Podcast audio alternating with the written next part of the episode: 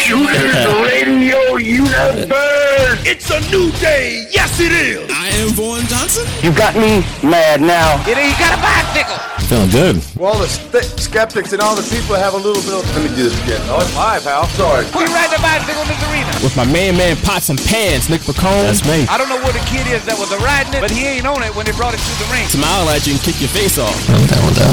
Get the And brain that you do. But I don't like it when things aren't going my way. Don't you dare be sour. He don't know nothing else. you know that But wrestling. he know that wrestling, boy. Give me a hell yeah. I said give me a hell yeah.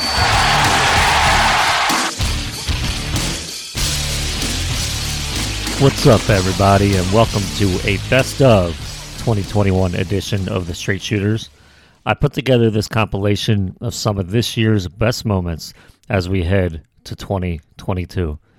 2021 certainly was a year of not only deep dives of wrestling pay per view events and movies, but also some exclusive interviews and live commentaries of AEW and NXT specials that you won't hear anywhere else. You'll hear that old school ECW static transition in between these highlights, and you can check the timestamps for each segment in our episode info on whatever podcast platform you're using right now. First, we started our deep dive of the 1991 Royal Rumble and Paranoid Macho Man Randy Savage. So now we go backstage again where Sean Mooney is talking to Randy Savage. I guess he's been just been chilling in his locker room since then. Right, even though you They know watched, they the watched was chasing Koko. you. They watched Koko versus the Mountie in the locker room, and They had to watch it. but I want to see this match there. I- yeah, I know. Uh, I know. I want Triple H all of a sudden. The Macho Man wants to watch Koko B. Ware and the Mountie. This Mountie looks really familiar. I know Trying to I've seen him find out who he is. I'm suspicious of him. he looks real suspicious there. Kinda, huh? I, you imagine, imagine Randy Savage seeing like people in new gimmicks and being like, "Oh, he looks familiar. I, I know that face somewhere." Be like real He, suspicious. of he would be the guy too, because he was so like, just the stories we hear about him. Like he would be that guy. He would just, just like, I'm checking you out here, Max Moon. Who are you? Uh, do you know Mister Fuji? I'm trying to think of somebody, I'm trying to think of somebody else that he would have been around for different gimmicks. In, I think in that was, this the Mountie's like first foray back since the Rougeau Uh, brothers? Because I don't know. like I only knew the Mountie as the Mountie before the like I didn't know the Rougeau brothers back then. So That's a good question. It's a very good question. Oh, I've seen this Texas tornado somewhere on in Texas. Actually, ironically, in Texas. I think he had a couple brothers or something what's like he that. doing in Miami? Huh? He's a Texas tornado. He's just mad. I know, I know that face somewhere.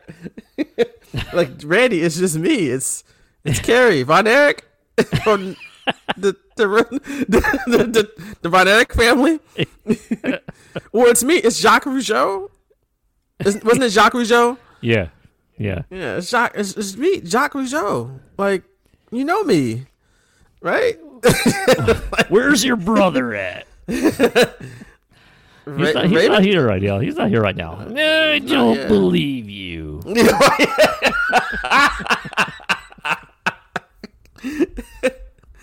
Oh Is my my Macho Man good? I don't know. I feel like it's good. Yeah, Macho Man's good. All right. It's pretty good. It's better than mine. I made him sound like Triple H for some reason.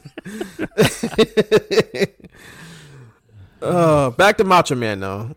We've been talking about him the whole time. Not really back to him, we've been talking about him this whole time. But he's cutting his promo with Sean Mooney, and that's when you hear a pounding on the door. Boom, boom, boom. It's clearly Ultimate Warrior, who clearly caught up to Randy Savage because it probably said his name on the door outside the locker room. it's like, oh, here he is. Let me in. And as soon as he starts pounding on the door, Savage and Sherry just haul ass out of there. they didn't want nothing to do with Savage or a Warrior. And Sean Mooney just stays. Like, he, you know, if he stared at the door like it's gonna stop.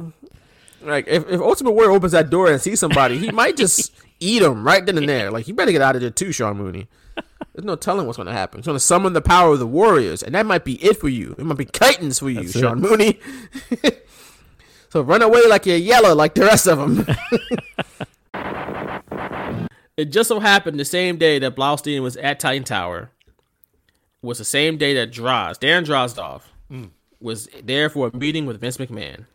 And they talked about how, you know, Drozdov went from a football player for the Denver Broncos. I, I forgot about that. I forgot he played football for the Broncos. You forgot? That's what Oh wow. I did. I didn't. I forgot until I watched this documentary again.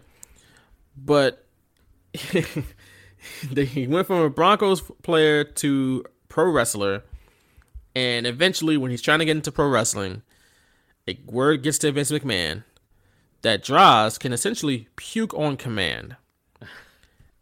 And of course, this means for for whatever reason, in Vince McMahon's mind, this means money. He had dollar signs in his eyes when he heard that.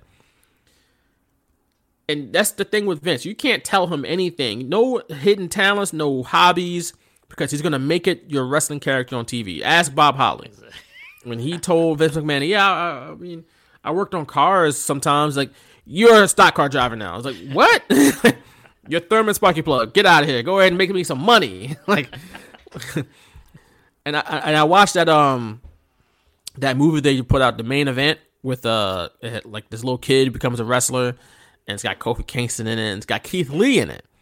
Keith Lee is not Keith Lee; he's a fictional character, but this fictional character's gimmick is that he can sing.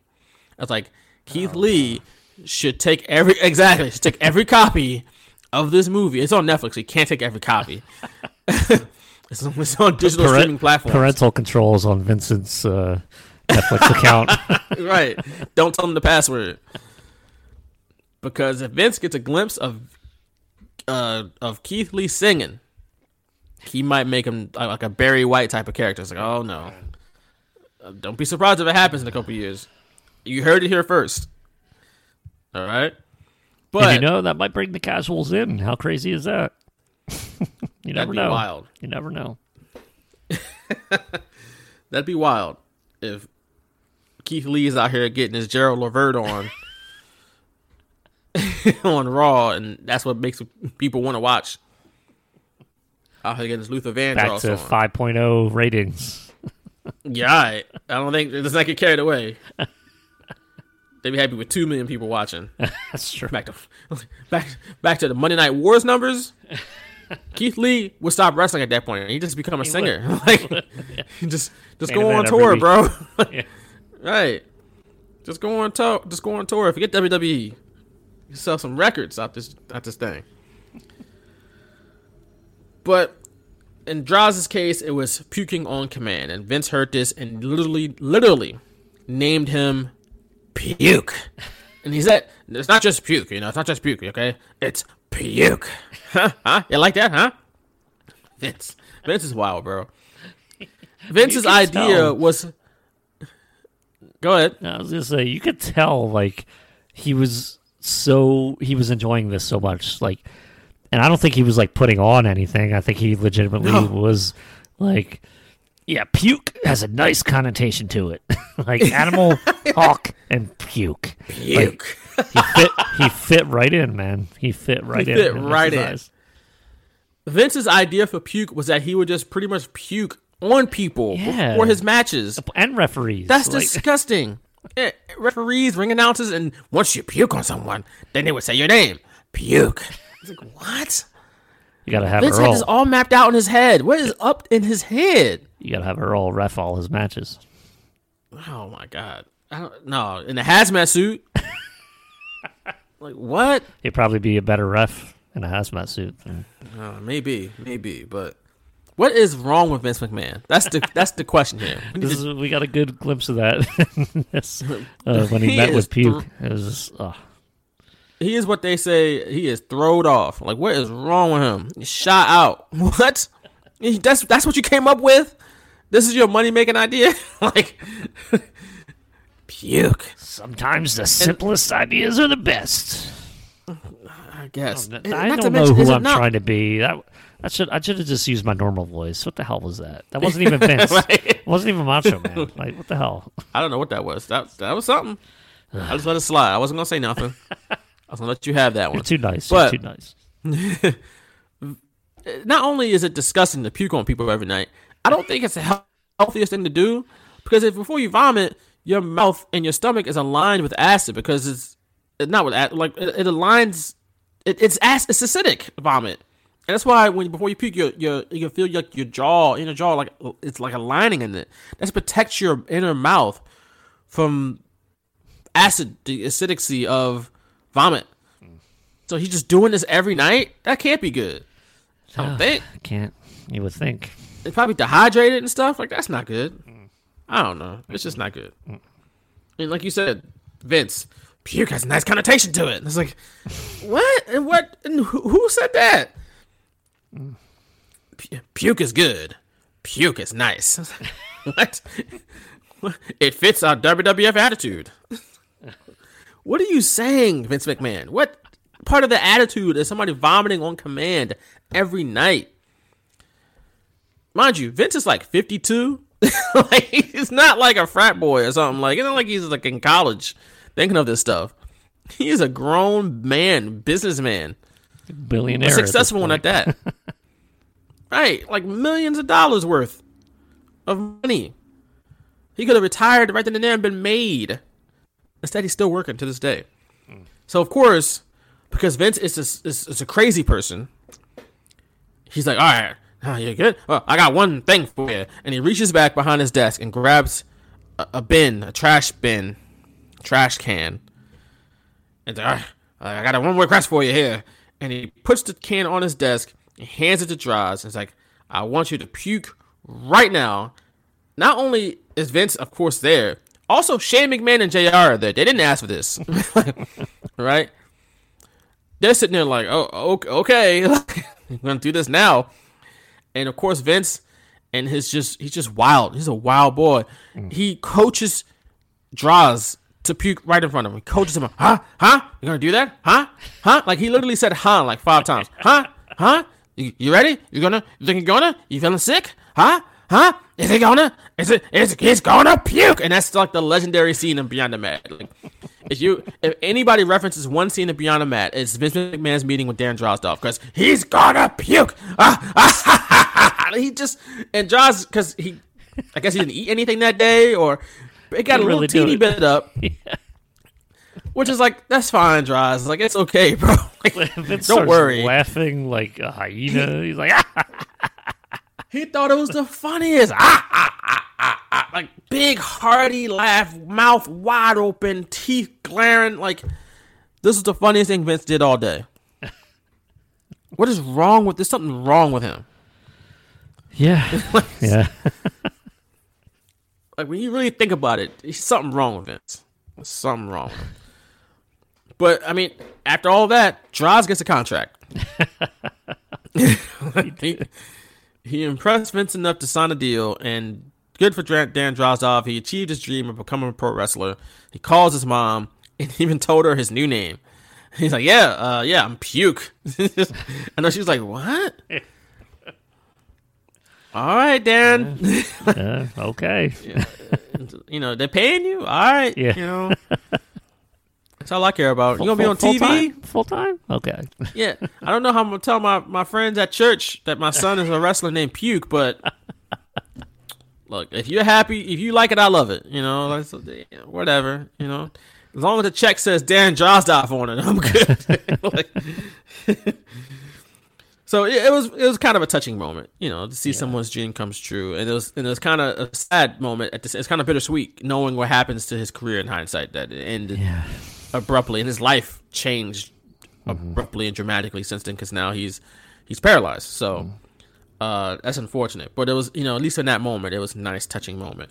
go back to 1999, where Philadelphia hosted one and only to date. Hopefully that'll change soon.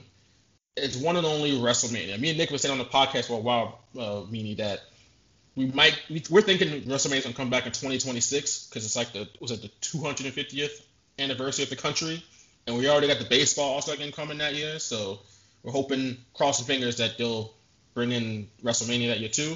But for now, we got 1999. We got March 28th, 1999. At the what at the time was known as the First Union Center, now it's known as the Wells Fargo Center. Uh, we're to talk about that a little bit as well. But Brian, let's talk about you for a second. where was kind of talk about wh- where you were in your life at that point, heading into WrestleMania. You know, just kind of take me back into your mind at that time, heading into WrestleMania before WrestleMania even happens. You know it's in your hometown. You know you got a lot going on with. You got a match to worry about. Talk, talk to us about your mind, state of mind heading into WrestleMania back in '99. 99 it, it was was interesting because uh you know i come into wwe uh and i i i'm i'm indoctrin- indoctrinated into wwe through the job squad with al snow scorpio bob holly Gillberg Gillberg. And uh you know you know the job squad was doing pretty good. And then uh somewhere along the line uh they start breaking up the job squad. Uh you know, uh, Scorpio uh, got released, uh, which it sucks for him, but in a way it kind of works out for me because uh, then they start putting me on the house show loops, teaming with Bob Holly as a member of the Job Squad.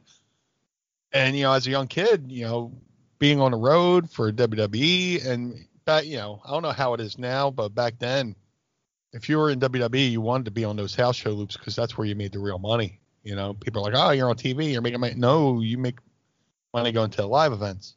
Right. So I, I was doing pretty good. Yeah, I was teaming with Bob every night, wrestling Edge and Christian. Uh, leading up to it, like I said, they start breaking up the uh, job squad, and I, I was just trying to find my way. So when uh, you know they did the angle where Goldust stole Al Snow's head, and I'm like, oh man, uh, is uh, you know they're breaking up the job squad. It's an opportunity for me to get back into the fold. So I go to, up to Vince Russo and I pitch, hey, Goldust stole Al Snow's head. I'm with Al Snow in the job squad. ECW, I was Blue Dust. Now Goldust is a character that is the uh, that plays the mind games. What if I bring back Blue Dust and play mind games with the guy who plays mind games in order to get Al Snow's head back? and I, I watched him process it. And he he started chewing his gum and he was like, "Yeah, bro, yeah." And then he pitched it and he's like, "Yeah, you're going to do it." And then I, I, you know, I had a, you know, a match with um, match against Goldust at St. Valentine's Day Massacre in Memphis, and uh, that that February 14th. Uh, Yeah. in uh, Memphis, yeah. Yep. You know, I've St. been, Valentine's Day Massacre. We talked about that in the podcast a couple weeks back around Yeah, Valentine's. Day. I've Yeah. been, I had a lot. So uh, I had to, I had to, I've, I, sometimes I, I'm getting to that age where I have to say things out loud to remember them.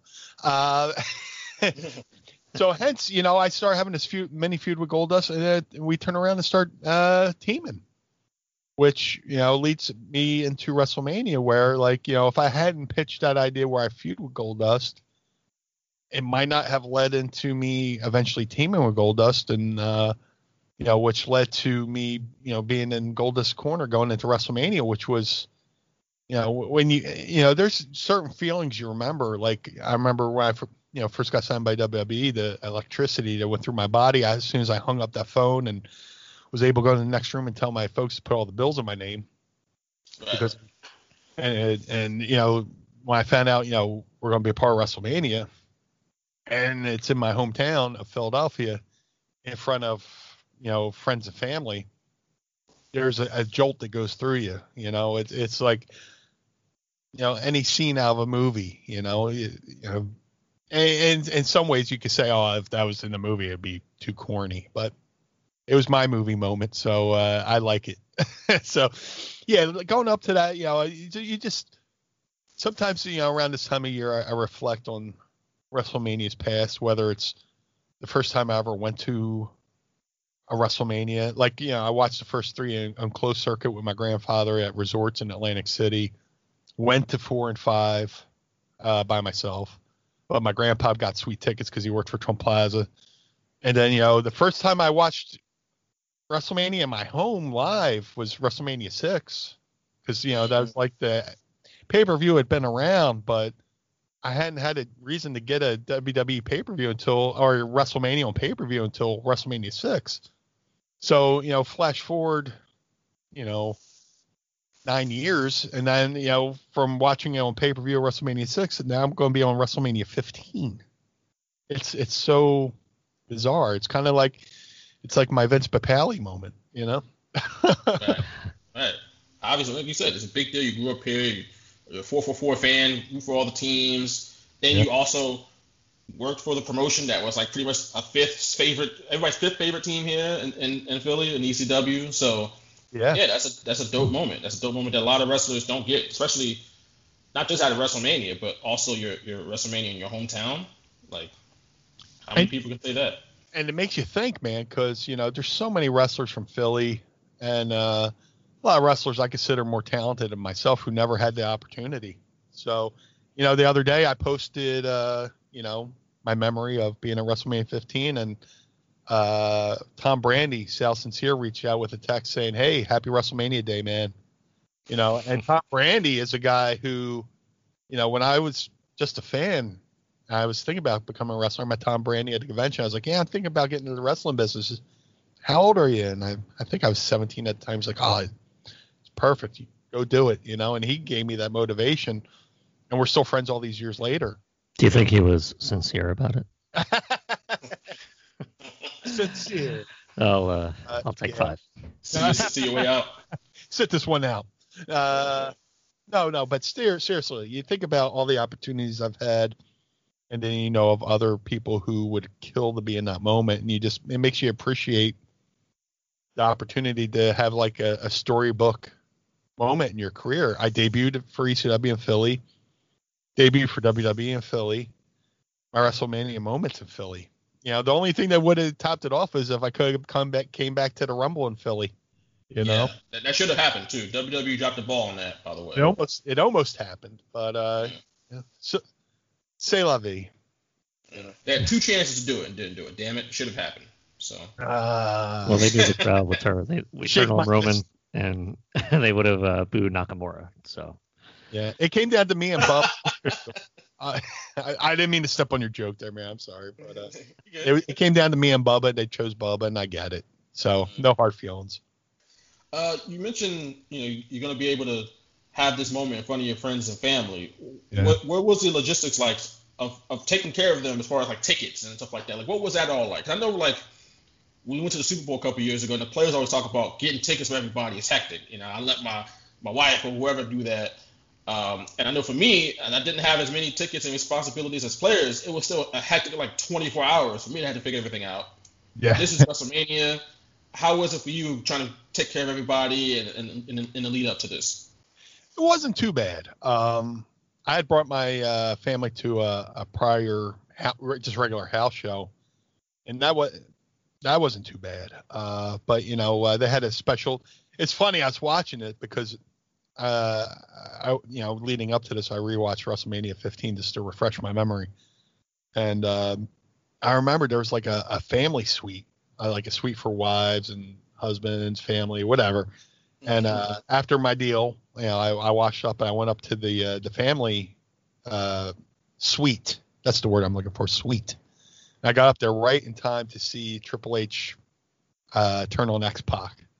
And like anytime I watch uh, X Pac versus uh, you know X Pac get turned on by Triple H, I kind of look for yeah, I kind of go, oh yeah, I was sitting right up there uh, watching, you know, just with my family and folks and stuff like that. So yeah, yeah, just like certain things bring back certain memories, but uh, the logistics wasn't wasn't too too bad.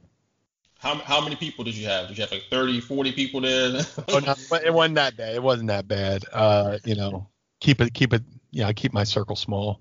So uh, yeah, it wasn't it wasn't too too bad. So uh, thankfully for me, uh, most of my family hated wrestling and made fun of me for liking wrestling as a kid. So I didn't have to worry about those folks. So you know, just you know, media family and stuff like that. So Even when you got to WWE, you figure like by the point, by the time you get to WWE, they'd be like, oh, well, maybe this is working out for Brian here. Like, I can see if you're on the indies and stuff like that, maybe they're still scoffing at it, but WWF is the big time. oh, they liked it. You know, when they can hit me up for money. But uh, you know, oh, that's great. You're in WWE. Woo, got five bucks. Uh, but you know, other than that, you know, they they still scoffed at it. Oh, it's fake. How can you watch that fake thing? I was like, I don't know. How do you watch TV? Uh, how do you go to the movies? You know, it's it's entertainment. You know. Also, that money is real. Yeah, it was. There's nothing fake about that money. Yeah, Uncle Sam got most of it, but yeah, uh, it bees that way. I- yeah, that- that's the one thing people don't realize. You know, whoever you make in wrestling, take fifty percent of that and just throw that towards the government and travel and expenses and stuff like that. So it's like, you know, it's that that cartoon where the guy's pulling out the, his pockets, just like wah wah. You know. Not gonna get me one of those. Oh, dude, you gotta get yourself a RODECaster, man. These things are fantastic. Love it. We used to do uh when we were in the studio, we would have like Kenan and Kel bits. just like you know, hits from that. And that was like my favorite thing to do in the studio. just play those That's Kenan and. Kel bits, man. I keep Love forgetting it. how much older I am than you guys. You're like, man, my first Philly season was '93. I was like, son of a bitch, I was graduating high school. Well, the funny thing is, I had just started playing baseball too, because I guess my parents wanted me to at least do something outside of the house. So I was like, I'll try baseball, and I fell in love with it. So it was like the same year um, I started watching the Phillies. So it just kind of worked out. Thankfully, it worked out uh, for What a me. year, and man. my first my first WrestleMania was WrestleMania six. So yeah, but I didn't watch it live, but I watched it. My babysitter and her family were huge wrestling fans. So when I would stay over there, they got me into it. And WrestleMania six, I was like, wow, like this is awesome. That's awesome. Very cool. Yeah. So we we've been to WrestleMania since 1999, and the, the whole week leading up is like a big deal. They have the Access Convention. They have all is all the independent shows surrounding the event. I'm sure you've probably taken part in a couple here and there. And, and, and, and in the last you know the last decade and a half, that they've had these big independent shows surrounding uh, WrestleMania. What was the week like back in '99, especially for a WWF talent? I'm sure you probably were. I don't know how were you busy? Were you doing a lot of radio hits, a lot of interviews? And after you, that, we got to talk about the WrestleMania Rage Party because we did a deep dive on that back in like what, last August, and we're still like wondering what the hell was that. But first, talk about the week leading up, just what was that? What was that like for you and the other guys too? How was it hectic? Was it not so hectic? You know, did you have a good time? What was it like? It was it was pretty much just like it almost felt like you were just doing. I mean, WrestleMania is a big thing, but you kind of felt like you're just leading up to another, you know, Monday Night Raw or whatever. I I did an interview for the Philadelphia Inquirer or Daily News, whichever one, and, and, um, I think I saw the article. Uh, they, they did an article on you know the hometown guy doing WrestleMania in his hometown and stuff like that.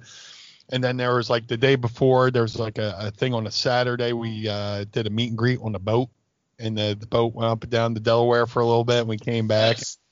We had lunch, and it was me and Goldust with a couple fans. And a fan was kind enough to send me an 8 by 10 from that thing, or I would have totally forgot about it. But uh, pretty cool. But other than that, it was basically just uh, hanging out. And then, like you said, we did the Rage Party on Saturday night. And then the next day, you know, you show up for uh, WrestleMania like you're showing up for TVs. You know, it's just like it felt like another TV, but hey, it's the biggest show of the year. no pressure. Uh, if you watch that WrestleMania, man, you, I'm I'm breaking out in a sweat just from you know nerves and stuff like that, and my paint's wearing off, and you know, I'm just, I you know, I was just like, I'm gonna make sure they say my name. Uh, Oh, they said it. lead, lead it, leading up to it. I mean, it, it sounds so. I don't want to sound like you know so blah, but it felt like you know it's leading up to another TV and stuff like that. You know, which you know that that you know uh, far into the business you're kind of used to doing press and stuff like that, and doing interviews, and so it was cool to be in the, the uh, Inquirer. You know, in the photos, me uh, clotheslining Droz, who's another area native. So it was like uh, PA on New Jersey crime uh, in the photo right there. So yeah, uh, and it, it was really cool. It was, it was uh, you know leading up to it and doing the uh, the lunch on the uh, the ship and then doing the uh, doing the rage party. Did you guys have like a loop ahead of time, like a like a house show loop, or was you just like here kind of for a couple days leading up? 'Cause I know nowadays they don't really have house shows leading up. Obviously, they're just here for the whole week and they just kind of hang out. I, I would have to research that on historyofwwf.com, but uh, I I, th- I think we did that weekend's that week's TVs. Uh, you know, we did that Raw, and uh, I think we went home. I don't think we had a, any house shows leading up to that. I could be wrong. Uh, I'm sure somebody will fact check me. Uh, but just going from memory, I, I believe we did that week's the go home episodes of Raw leading up to WrestleMania, and then uh, we all went home. I, I'm. It might have been different for me because I lived in Philly. Other talent from other cities might have had to come to Philly early, so maybe that's where I'm kind of losing the plot on that one because I Gotcha. I just went home. home is Philly, where Yeah. WrestleMania is. I, I'm sure other talent had to come to Philly to do press and stuff like that, but for me, it was just like being home, is, which was like the cool part. Sleeping in, you know, we I did WrestleMania and I'm sleeping in my own bed at the the night. You know, it's kind of cool. Uh, but now we got to talk about this Rage Party because we, we watched it. We did a deep dive on it. Yeah, That was our one of our very first ones too. It left a mark.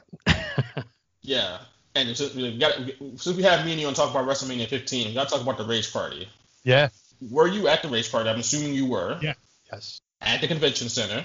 yes. Wh- What was the mood like? Because it looked like on TV, it was just like a bunch of guys in the convention center just hanging out in the middle of the convention center, and there would be some wrestling stuff happening at the same time, like a promo Vince McMahon dancing, uh, Isaac Hayes. But like all the stuff is happening, but it's just a bunch of people standing, hanging out in the convention center, trying to take me backstage or take me just what what what, the hell was this party? I wish I could give you uh, some excite something exciting about it. It's like uh, there was the big room with the convention and everything like that. It took up like a good portion of the convention center, and then there was like a green room in the back for the boys just to hang out. And it was kind of surreal because uh, that that night I met Zakk Wylde from Ozzy Osbourne band, who was he was hanging out because he's a big wrestling fan, and he brought the guys from his band Black Label Society just to hang out. He wasn't even a performer; he was just there hanging out. Well, he was friends with security guy Jim Dotson. The uh, for anybody, Is that the real muscular real- guy? yeah, the real muscular guy who was always at ringside. He was the head of security for WWE, and yeah, he was uh, Jim Dotson was a huge metalhead. And uh, Zakk, being from Jersey, being local, he invited Zakk out, and Zakk was hanging out in the back with uh, the boys just watching. And there was a monitor, and there was catering, which is like that's the joke. Like if you're not booked, you're you're hanging out catering.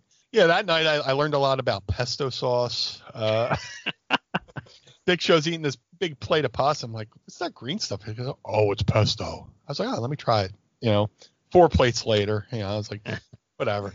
And I, I was I was slated to be on that rage party. This is how competitive the you know WWE was at the time. You know, uh, especially dealing with live TV. You could be slated to be on the show, and last second to go, okay, your segment's cut. Mm-hmm. Because there was a there was a moment where me and Goldust and Ryan Shamrock were in the middle of the floor at the rage party with a camera crew and everything, and we're waiting to come back from commercial, and the fans are watching us, and I'm just standing there like waiting to go in go into meanie mode.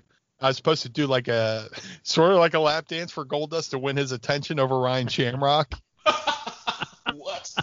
Yeah, like Ryan Shamrock was going to be like, you know, playing with his hair, massaging him. I was supposed to, you know, dance like I'm trying to win his affection and stuff like that. And then like right as we're right, I'm like in, like you know when you see somebody running a race during the go position at the starting blocks, I'm like in the starting blocks, and then the uh, producer goes, ah, the segment got cut. Crap. So we had to just like turn off the lights and, and walk off. And I guess maybe the good part about that, the good part that came out of that is we're walking along and I'm walking side side by side, turning to my right, and there's Isaac Hayes. I was like, oh hey, hey, and he shook his hand, and that was about it. I was it's like son of a bitch, my camera's in my gear bag. I, I would have got a photo with Isaac Hayes, but uh, Man, it was an interesting show. Um, you know, I just remember hanging out catering and watching most of it from catering and uh, you know, uh, watching some of the bands play. You know, so there's a couple bands that were good. You know, then there you had your uh, one hit wonders like there's a band Big Mouth or something something. it was Cherry Poppin' Daddies was there. And there was another band. Their, their album cover was somebody had the American flag tattooed on their tongue. I'm trying to think of that band. Ooh. They had a I'm trying to song. think. I think that I is song in. Varsity Blues or something like that. I'm going back to I- that. I go. remember that. Yeah, I remember Isaac Hayes performed, uh, Big Pun, and didn't Yeah. Cherry Poppin' Daddy. So that's all, that's all I remember as far as musical acts. I guess there were more, but I don't remember. Do you remember, Nick? No, I just remember the Cherry Poppin' Daddies was like Well, the that, I think band then, so that's all I remember. I think these guys were the Dark Men.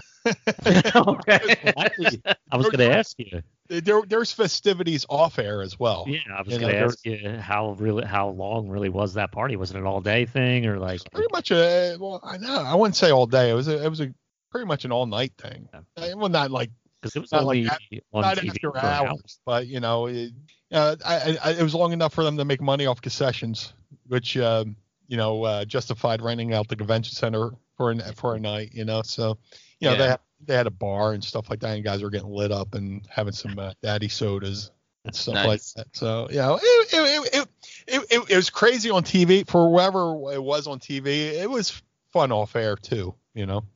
So let's let's get to the show now, and let's, let's provide some context a little bit because context is that WWF at this point was crushing things, everything, attendance, ratings. I mean, everything is flying off the shelves. Merchandise, everything is selling. It's Yeah. a hot product on TV. Meaning you're right in the thick of it. So I, you know, obviously you were ECW in its heyday, but what was it like being with WWF at that point in time when Steve Austin's at his peak, The Rock is at his peak? I mean, we're, we're not even into the probably the best part of the attitude there. I think the best part was 2000 when they had like Edge and Christian and, and the tag teams and all that stuff. But what was it like for you being a part of a product that high at that level too? Dude, I was very fortunate. Um, you know, I was part of ECW during their hottest period from like 96 to 98. And then, you know, it just it seemed like happenstance where I get the call to go to WWE in 98 to 2000, you know, which in some ways was the hottest era. It, it's all a matter of opinion and taste and stuff like that. There's no wrong answer. Whatever makes you happy, you know, what I, is what I say. But, uh, it was very cool, man. Uh, you know, they're there's doing TV for, in ECW where a lot of it's uh, you know, uh, you record it and they you know edit it and post, and then you know we start doing live TVs around you know uh, barely legal, and that's when we start getting ta- you know taste of doing live TV, and when we did Monday, you know, ECW invaded Raw. But then you go to WWE and there's that pressure every week of live TV. Well, at that point it was we'd do a live Monday Night Raw, and then on Tuesday we would do the following week's Raw, and then eventually, you know, the pressure became to do, you know, Eric Bischoff put the pressure on, you know, give him all the credit. You know, he's given away WWE's, you know, uh, the match, you know, the wins and losses, you know, the uh, the finishes on Monday Nitro. Okay, this week they're taped, you know, so so the pressure became to do live every week. So that pressure of just doing live TV every week. I hear stories about like, you know, how back in the day when people used to, you know, work on Saturday Night Live and they're working hard to get their bit on air. You know what I'm saying? When you're there in that era, it's you're you're working hard just to get a match on Raw. Right. Uh, Sometimes you get, you know, relegated to like a heat or a, a metal, you know, or something like that, which is fine. Uh, nope, and not knocking anything, but like as a performer, you want to be on that live Raw, you know, because you know, 10 seconds on a Raw, you know, your life changes. You know, I remember going to WWE. I would go to Walmart down there on Delaware Ave, and I'm like, are people following me? you know, I would get, I would get like for ECW, I would get noticed, yeah, out in the- out in the wild, and then but like, you know, you're walking through Walmart and you're you you have that sixth sense of where you feel like you're being followed or watched. Some people call it paranoia, but like you know, you're walking down an aisle and you're like side eyeing, and then like you stop and the person down at the other end of the aisle who's going down that aisle stops, and you start walking, they start walking, kind of thing. It's like it's like man, WWE's TV's got some reach because I live here and you know I was on TV every week in Philly and none of this stuff happened. You know, kids are knocking at your door, you know, ask Wow. for so stuff like that, which I'm not complaining. Uh, a lot of those kids wound up uh, becoming adults, and you know, I meet them out in the wild, and they remind me about that. So it's all cool, but yeah, being WWE in that era, my God, the fact that I'm still here in 2021 talking to y'all about you know things I did in WWE with WrestleMania 15.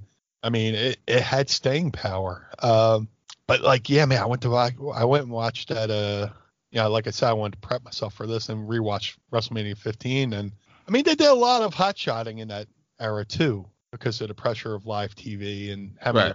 direct competition. You know, uh, now they and when when TV was really a war between WWE and WCW, now they try to do the whole Wednesday night wars, but with NXT and AEW, I was like, can't really be a war if you're fighting over decimal points.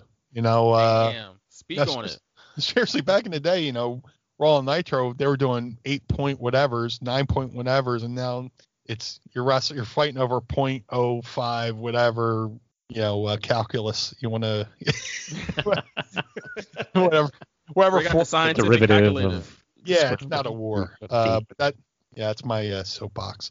But uh, back in the day when when it was a real war and you felt real pressure to not only beat the competition, but pressure as yourself as a performer to get that airtime because this is the moneymaker right here. You know, I know we're on audio, but I'm making a square around my face for the, the my co-host here. You know, this is the moneymaker. Your face.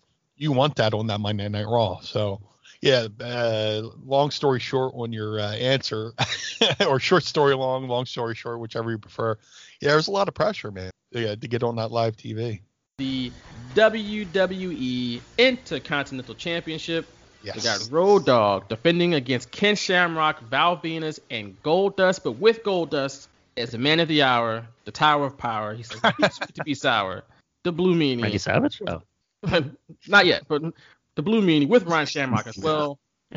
Uh, all right, so Meanie, take me, walk me through it. What's it like when you're at that curtain, at the gorilla position, and you walk out, and it's WrestleMania?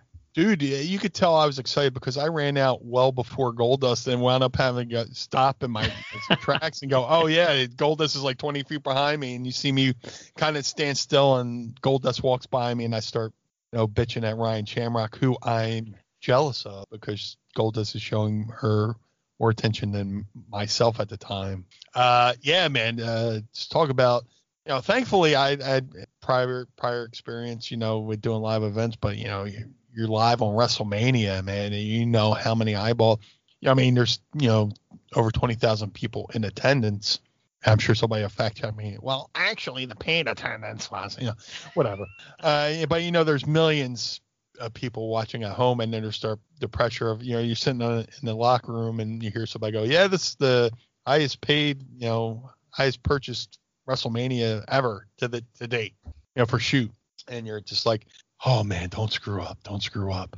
And uh, my whole point was like, to, you know, I'm not in the match, but I want to be acknowledged during the match, but also doing a way where I'm not taking away from the match. So there's a plenty of times where I knew where I had to position myself, not only for myself but for Ryan, uh, because she had a spot, you know, towards the end of the match, and I had to kind of make sure and not, you know, that she wasn't capable of remembering, kind of coach her along on stuff to do. Where if, if you're watching me at ringside, you kind of see me side speaking out of the side of my mouth. You go, all right, here, you know, uh, you know, kind of, you know, coach her along and stuff like that. But uh, it's important, you know. There's a lost art to being like a manager or a second or a valet in uh, wrestling because you got to also be a part of the match, but like I said, not take away from the match. And uh, there's kind a couple times when they're like near falls and stuff like that. I kind of make it look like I want to sneak into the ring and be mischievous. And, and thank God, you know, you have Lawler on the on the mic, you know, be able to pick up on that. Because see that idiot, the blue meanie, trying to slide in the ring, you know, stuff like that. You know, he just definitely got his licks in on you on on, on commentary. he, he made sure to get his licks in on you a lot. fine by me, man. It's not- it's, like you said, say what you want about me. Say spell my name right, or you know, just say my name. You know, say my name. And uh, I made it a point for him. I was like, I'm not in this match, but they're going to be saying my name. And there's times where I would run by the announce table and just like, you know, you know, make a face at him. Like this, he's an idiot at ringside, you know, or whatever. Just say my name, you know. So, um, and again, I tried to do it in a way that didn't take away. And uh, yeah, just ner- bundle of nerves, but good nerves. And I always say like, you know, if if you go, you're about to go to the ring and you don't feel like a little bit of butterflies, then there's something wrong. And yeah, yeah, and it doesn't mean you you're you're scared, but it means you care, and you know, and stuff like that. So, like I said, hometown, uh, my hometown, biggest show of the year, and I'm in a feature match for the uh, one of the major titles, the Intercontinental title. It's awesome, you know. And then you know later on, you know, the next night, you know, we would be involved on Raw on a live Raw. You know, Goldust versus Road Dogg for the Intercontinental Belt, which you know I had a hand in. You know, the title changing hands next night. So uh, I'm a part of that intercontinental intercontinental lineage, so to speak. You know, but the, on this night, you know, like I said, Super Bowl's in my hometown. I'm a, I'm on the team. You know, I, I I'm getting them. I might not be in the uh, the uh, you know the Philly special, but I'm uh, I'm on the line. I'm on the on the uh, the line of the defense or the offense, whichever you prefer. So, yeah, to use a sports analogy, you know, I I was going to make sure I made some kind of impact. That's dope. You get to walk out there in your hometown, uh, take part in this match. Uh, Ryan Shamrock. Well, they had for one, they had this weird like was it the tag team rules? Like you can tag in and out of the match, which I found kind of weird. Uh, I, I didn't like style. I didn't like the concept of the match. I thought, yeah, in my mind, it should have been like, you know, like if every man for himself in the match, you Right. know, rolling around. You know, why would if you have the upper hand and you're you're just about to beat a guy? What you why would you tag out to let somebody come in and potentially, you know, So- ben- you know, benefit from the work you did? You know, This was was this this was technic was this an elimination match? It was an elimination match. yeah. So it was like before the fatal four way concept really took over, at least in WWE. So I, I thought that was weird too. I noticed like they called it a four corners match. Like it, the the the language was different. So uh, I guess that's how you know they wanted to book it, but uh, you know that's how it was. I, I did. Fi- I was like, oh yeah, like it's never always been the fatal four way because now I'm so used to that. It's, it's like it's never always been a triple threat. You know, it used to be like uh, three way elimination matches. That was like huge at ECW. I know like uh, Paul Heyman did a lot of three way dance elimination type matches, and I, that's what I liked. Even in WCW, I think they kind of did that too. So uh, this was this was like different. You know, looking back and my first thought was, oh, this is fatal four way, but no, it's four corners elimination match, which is different. So yeah, Not You know, better though, in my opinion. yeah, no, yeah, that's no. in a way, this is kind of Vince's way of getting everybody a payday because you know every now and then he would throw in the, the battle royal to make sure everybody got a spot on Mania show. So uh, how do we get more guys on the card so they could get this payoff? Ah, we'll do a four corners match and stuff like that. So that's only logic I could think. To You gotta get the meanie on the card. Find a way.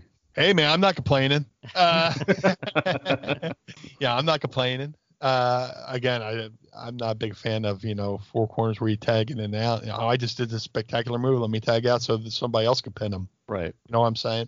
So uh, yeah, I'm not a big fan of that, but I'm a big fan of uh, being on WrestleMania. So you Right. know, there's a there's a, uh, there's a 50-50 proposition. Right. You're not gonna complain too much when you when you you know when you're on WrestleMania. It's like four corners. We have eight corners. I don't give a damn. Just put me on the put me on the card.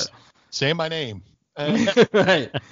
Say my name. Say my name. Like Destiny's Child. Say my name, man. Just- just do it. Absolutely, man. Shame they weren't on a rage party. You know. uh, eventually, Ryan Shamrock uh, grabs Goldust's leg by accident, calls him to lose and get pinned, and you and Goldust turn on Ryan Shamrock. So you pretty much get your wish as you know the character Blue Meanie. It's like we ixnay Ryan Shamrock, and it's just me and Goldie moving forward. So Yeah, man. I, I won his affection, you know. Ah, ha, ha, I showed you, and I'm just like, ha, ha, told you, told you she was no good. And uh, yeah, she uh, cried off into the uh, sunset, and uh, me and Goldust may not have won, but uh, I won his affection. So that's uh, it's funny, you know, because Goldust, I mean, didn't win the match. Road Dogg won the match, retained the title. But in that match, me and Goldust were the last two people on the screen leading, you know, throughout the, the match. So we didn't win, but we, we kind of won, but we didn't win. So to Right. speak. You know, we, we were the last two walking off screen as, as far as that match was concerned. Right. What was it like when you got backstage, knowing that I just made an appearance at WrestleMania? It was kind of like, you know, when ECW invaded Raw, you get off stage and you kind of digest what just happened and get with all the parties involved and say thank you and, you know, and, and just uh, go over what we just did. It wasn't, we, we, we weren't, you know, too like, okay, you could have done this or that. It's just like, hey, thank you. We made it through the match and, you know, kind of went about our, we kind of talked about the match for like a minute or two and then just kind of went our own ways and I went to the locker room, got changed, wanted to watch the rest of the show. And like I said, there's a point where I got changed and went up to the uh, the families lounge and watched some of the show from up there.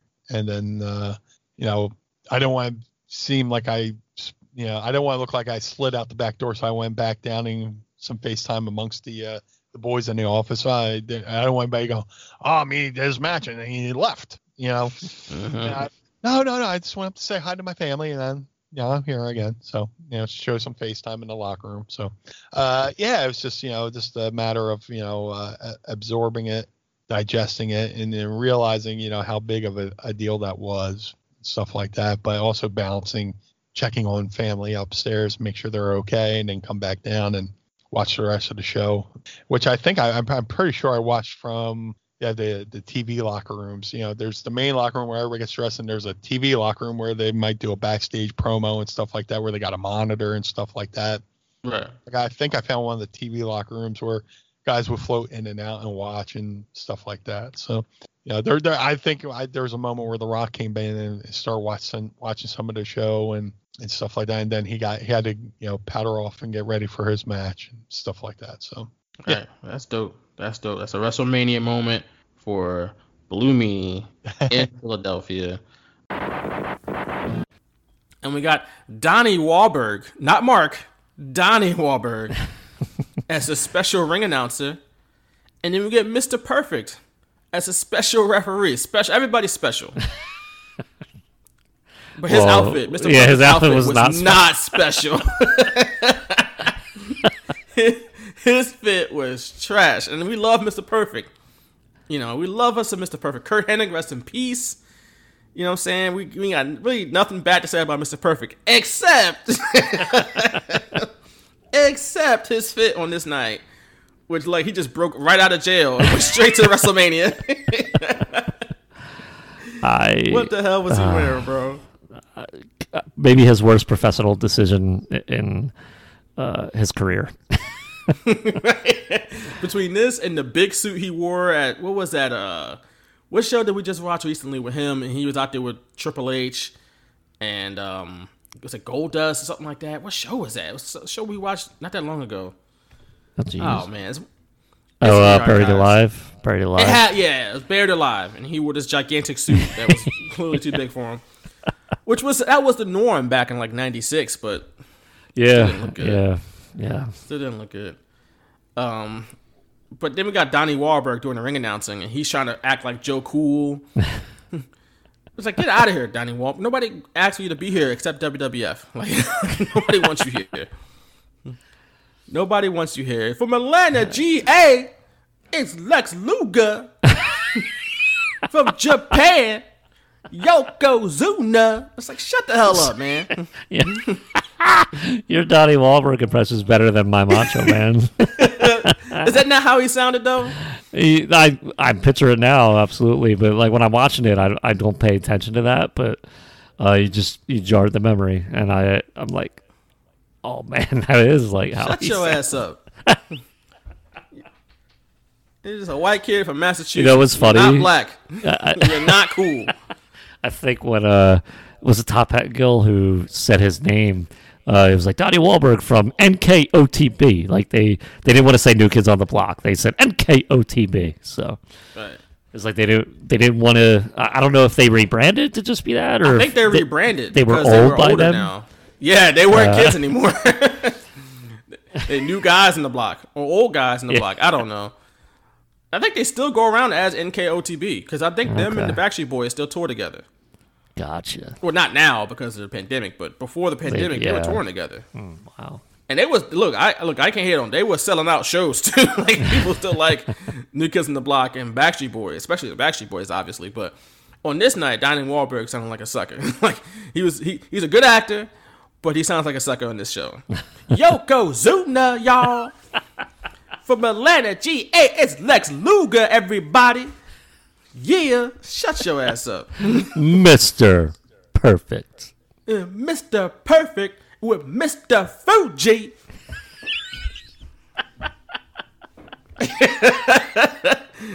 with James E. Cornette.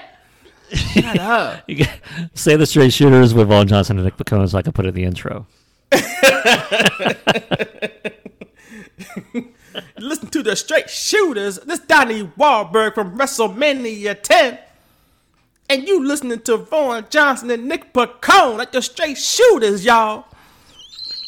that was great. and I just come in after that. Shut your ass up, Donnie. so, or like Big Lebowski, shut up, Donnie. Shut up. I'm writing down the timestamp, so I I, I clip that. I got to do something with it. oh my god, Oh, Donnie that Wahlberg, great. get out of here, bro. So they toss him off. Or are they Is that gonna, why they had the little elevated platform right there so they can toss Jericho off? or are they gonna quit now? They quit. Oh wow. They surrender so Jericho won't get tossed off. I hope he still tosses him He's off. gonna do it anyway. He But should. No, he's the uh, bad guy. no interference. How about that? I thought we were gonna have something. I'm shocked. Yeah. Jericho has to take this bump though. Even though he probably shouldn't take this bump, but he has to. Yeah, I mean you can't tease that and then not do it. Uh, they did have that elevated platform out there, so he better jump. and, Right. uh, you know, jump the right way. He's saying something to him. They're talking to each other. They shouldn't have shot good. that. Probably make it good. like Dusty. And they always say, "Make it good." Yeah, like Dusty. Like Dusty Rhodes. That's right. Probably shouldn't have shot him talking to MJF, but whatever. Kevin Dunn doing this. He's definitely going down. Like that, that shot lets you know Jericho is falling off. Or is he gonna backdrop MJF off? Oh, right through the plastic. right through that plastic and into that padding. he fell on it in that day. Like th- those bins that have like those uh, floaty pieces. I don't even know what the hell they're called. He fell in one of them. That's hilarious. Oh. He almost overshot it. He did. He did almost shoot Uh. overshoot that hit his head on the damn lighting. Oh, his been eyes are open. His eyes are open. He's okay. So he ain't dead. He's okay. Yeah, he ain't dead. He's all alright. right. It is. It's it already been stopped, It's over, Jr. Jeez. It's already been stopped, Jim Ross. Oh man. That was dope. Jericho grabs the microphone and says, Stupid idiot. You're right. "He's fine." We are 9:58 right now, so we're probably gonna track this a Is little it- bit this is it. That was dope. Good bump though. by Jericho. Good, good bump. I mean, look at that. That is clearly plastic from up here. They tried to paint it and like make it nice. right.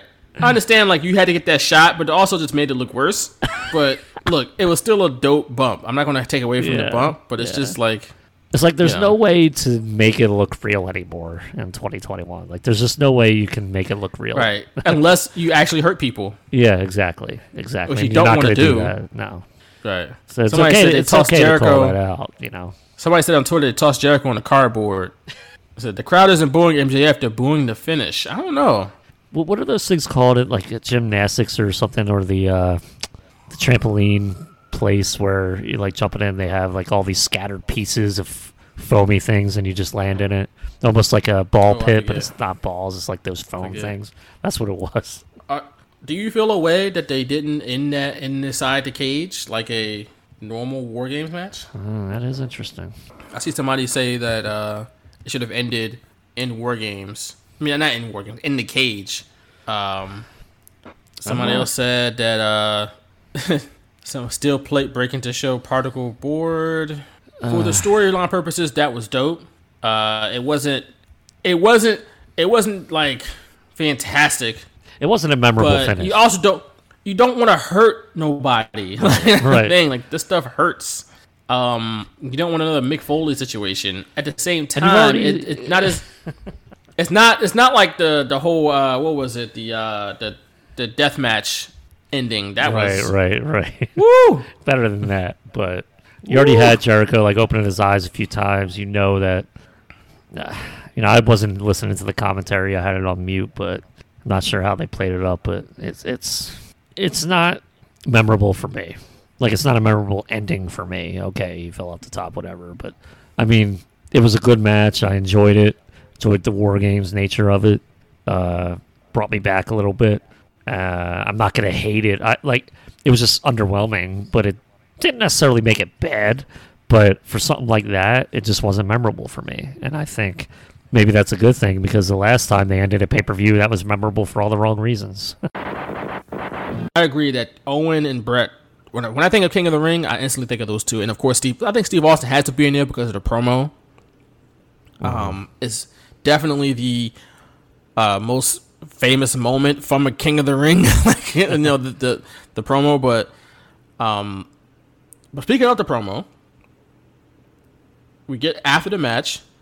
Austin walks up to the throne and cuts the promo that honestly changed his life. Now the coronation begins. Let's take you up to Dok Hendrix. Dok, go ahead. All right, ladies and gentlemen, the fourth prestigious King of the Ring, Stone Cold Steve Austin, an incredible victory. The first thing I want to be done is to get that piece of crap out of my oh, ring. Come on. Don't just talk about Earl out of the Hebner. ring, Get him out of the WWF. Wow.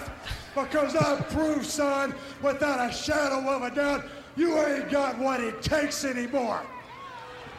You sit there and you thump your Bible and you say your prayers, and it didn't get you anywhere. Talk about your Psalms, talk about John 3.16.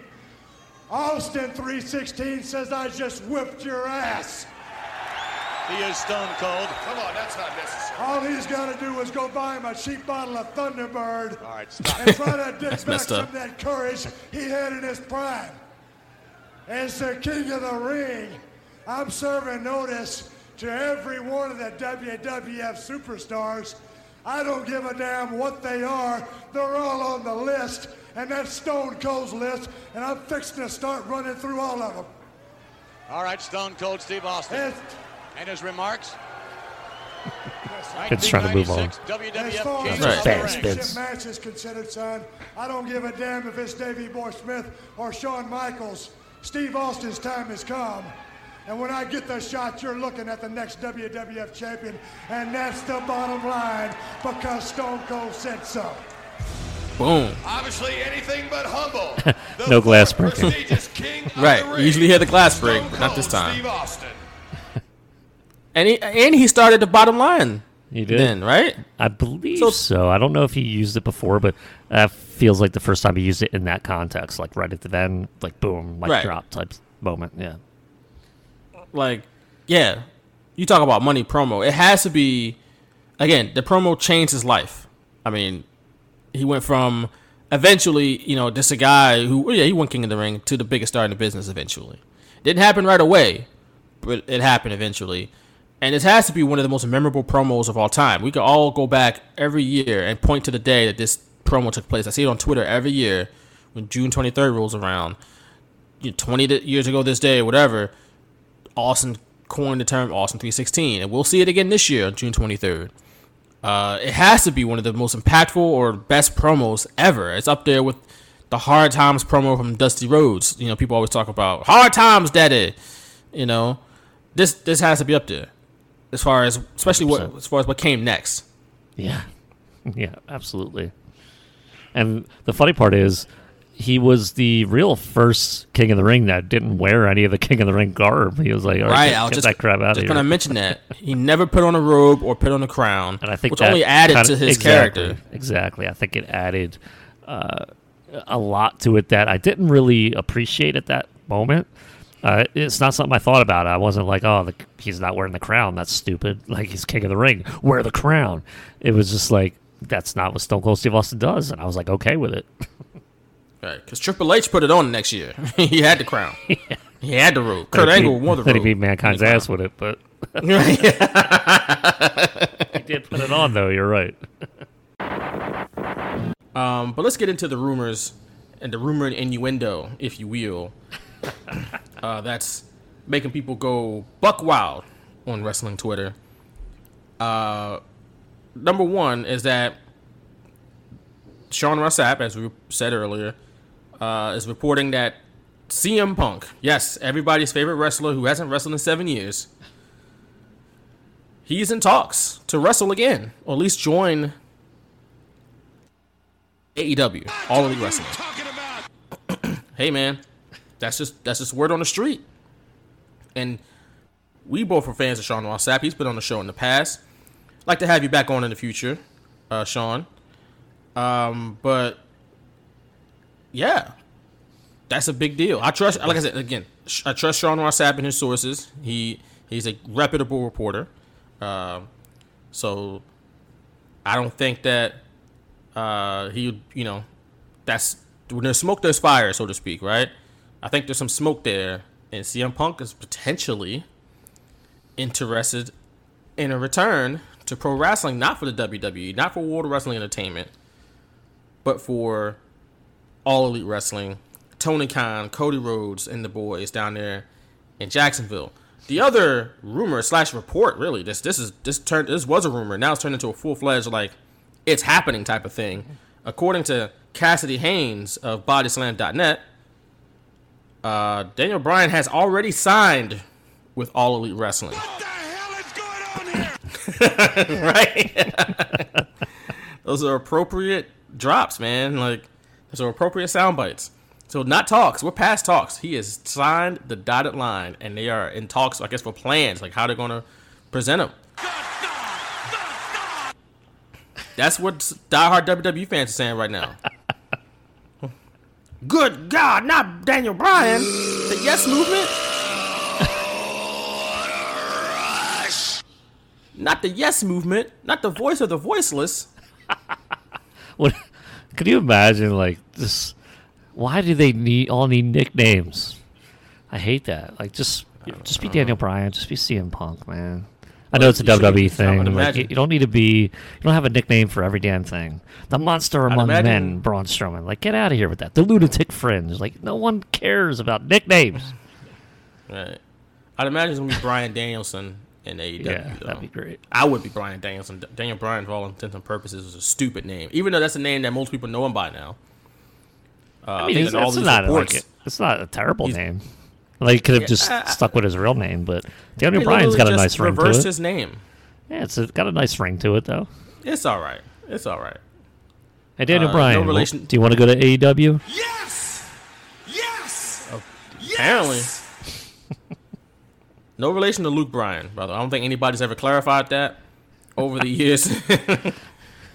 um, but we're here to clarify that now here on the Straight Shooters. But um, I mean, obviously, this is a big deal. These are two stars.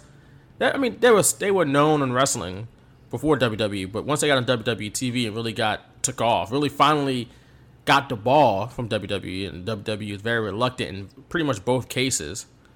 Uh, they flourished, and their household names, at least amongst uh, either you know the diehard wrestling fans or the casuals or whoever you know whatever that audience is. Daniel Bryan, I think Daniel Bryan is known you know just for the yes stuff, and CM Punk has fought in UFC, so his name rings bells. Uh, and Daniel Bryan is a big deal alone. You know, former world champion, main event at WrestleMania multiple times, won the title and all that. Came back from the injury. Is married to Brie Bella, which is, uh, believe it or not, that's a massive deal when you're talking about like outside uh, of wrestling eyeballs. Being married to a Bella twin is a big deal. Excuse me. Um, but then you got CM Punk, who hasn't wrestled in seven years who I think the last time he was even in a wrestling ring, he was under a mask on an independent show, allegedly. So, at least last time we saw him in there. Uh, so AEW, I'm sure, is coughing up a large chunk of change uh, to get him if he is, you know, interested. Uh, they don't have a salary cap like the Jaguars do, so the Khan family can just cough up the money. you know what I'm saying? No, no salary cap uh, involved. Uh, but yeah, I mean, it goes without saying this is a massive deal, right? I don't. Now you said it, it could shift the balance of power, but what does that mean, really? I I, mean, they're not gonna make. They're not making more money than WWE, So but they could. They could potentially get more viewers. When, when we talk in comparison to WWE, those are the names that can legitimately compete. Jon Moxley's great. Uh, he might, him and Chris Jericho might be the top names they have right now. But CM Punk and Daniel Bryan are on a whole another level. Kenny Omega is up there, but I don't think he's like at the the name at the level that he can like compete with eyeballs. Uh, you know, do people it, say they were head to head? You know, I, I'm thinking in terms of like WCW versus WWF in the '90s. What if the, there was only one choice you can make at that time and one channel? You didn't have two TVs. You didn't have DVR. You didn't have YouTube. You didn't have any of that. What would you choose to watch first? And if you put CM Punk and Daniel Bryan on that roster of AEW, it's a there's a better chance you're going to watch that AEW show than a WWE show at this point, uh, just based on the star power. Uh, with the creative that goes on, AEW is a lot, you know, more lenient with their wrestlers in terms of their creative direction. At least, at least they listen more, I should say. Like from all intents and purposes, what we hear in interviews and how accepting uh, the decision makers and Tony Khan seem to be when it comes to creative directions for wrestlers, and a lot of them get that leeway to kind of do with their character. I'm sure that's what Matt Hardy did when he realized that broken Matt Hardy wasn't working in AEW. I know it was during the pandemic with no fans, uh, and then little fans that it, it just wasn't hitting. So he changed it completely, and I that's like Matt Hardy. That's not Tony Khan telling him, you know, like what to do, and kind of like like Vince would do. So I think though that those are the names that can legitimately compete with eyeballs. Uh, I don't think Kenny Omega is a name that can compete with eyeballs at this point. You know, it's just because WWE is so cemented in wrestling. Yeah, if you if you want to compete with WWE, if you, I mean, they, they're seriously they are competing with WWE now. I'm not saying that they're not in WWE's league. They are from a viewership standpoint, from a revenue standpoint. No, I don't. I mean, it's not. Right. It's not going to happen anytime soon. It could happen one day, but WWE is still they're breaking records as far as profits. They're still the the known name in professional wrestling, like the flag bearer. Whether you like it or not, that's just how it is. And you know, you might be unfortunate, but that's just how it is. It, the AEW, they could pass them in viewers, but from just a um, just a notoriety standpoint, from an impression standpoint, WWE still got it right. Yeah. When we talk about, and they still have the connections that they built over the course of decades. AEW, they have connections because they got a billionaire family backing it, but WWE has, you know, is deeply rooted, especially in this country. Uh, but if you are going to even, you know, if you're going to make WWE nervous, which they probably, I think they already have kind of, because that's the reason why they were giving away those long term contracts before the pandemic. They didn't want those guys to go to AEW. Then the pandemic hit. That was their reason to cut to, to release everybody. Yeah. But now, you know, in this in this day and age, in this day and time, here in July 2021, if you say, "Oh, we we we coming after WWE," the one name to get is CM Punk. That's the one name that's going to make people go, "Okay," like yeah. the the game has changed. Does it mean that AEW is, is, is all of a sudden consistently beating WWE as far as viewers? Probably, maybe, possibly. Does it mean they're selling more tickets in WWE? Potentially. you know, I mean, especially if AEW starts running bigger buildings, which they have not quite yet. Uh, I know they got the Arthur Ashe Stadium. That's one. That's one building they're doing. Uh, but usually they're running like the mid-size, maybe maybe eight to ten, no more than about that range, uh, as far as the buildings they're running. More often, probably like five to seven thousand they're running, but they're packing in the people in these buildings. With WWE's running like NBA, NHL arenas, which hold some of them can hold up to twenty thousand, and they're probably not putting half of it in there. Uh, the people in there. So the point I'm trying to make is that if you're really seriously trying to, you know, say we are the big dogs, we are the other big dog on the block in pro wrestling, at least here in North America, CM Punk is the guy you got to get. And, and and kudos to AEW like, look, we got to get him.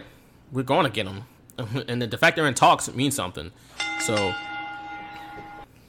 it's time. it's time. Yeah, it's time. It's, it's you got to do it. Especially getting those at getting Daniel Bryan and CM Punk at the same time, give or Right. take, you know, a few weeks. I don't know if they would debut the same night, but I think you would space it out. But you know, with this coming out today, you know, it's it, it it's kind of rejuvenated a lot of wrestling fans. Yeah, yeah. I mean, we'll see what it means for as like the business as a whole. You know, will there will it mean that wrestling is back in the mainstream consciousness again? We'll see about that because we don't know. You know, that's a whole different ball of wax, in my opinion. Because And it's almost like they have to deliver because if they don't come back to AEW, if CM Punk's not in AEW, if Daniel Bryan's not in AEW, like a lot of people are going to be upset. Yeah, but yeah, that's true. I mean, I saw somebody tweet that today. Is like if people if they're not at all out, then what? The people are going to be mad. I, I wrote down, you know, the, the match itself. You know, you've, you've, probably seen the match. A lot of things happened, obviously, but the one thing I, I, I really, one thing that really stood out to me in watching this match is that it's really a shame that we didn't get more between Bret Hart and Steve Austin. They just yeah. fit so well together yeah. as opponents. I mean, we got the Survivor Series match in '96. We got the WrestleMania match, which is, I mean, one of the greatest matches, one of the greatest stories ever told in pro wrestling. The double switch is probably the most difficult thing to do in pro wrestling. Uh, from a wrestler standpoint, from a from a booking standpoint, it's at, at that level. WWF did it. I don't think it's I don't think it's it hasn't been replicated since, and I don't know if it ever will be. It just is that hard to do the way they did it, and have it take off the way it did as well. But just in the ring and just as rivals, they fit so well. Because if Bret had stayed past Survivor Series '97, which I mean, obviously he he was never going to do that, regardless of the screw job, because he signed a contract with WCW.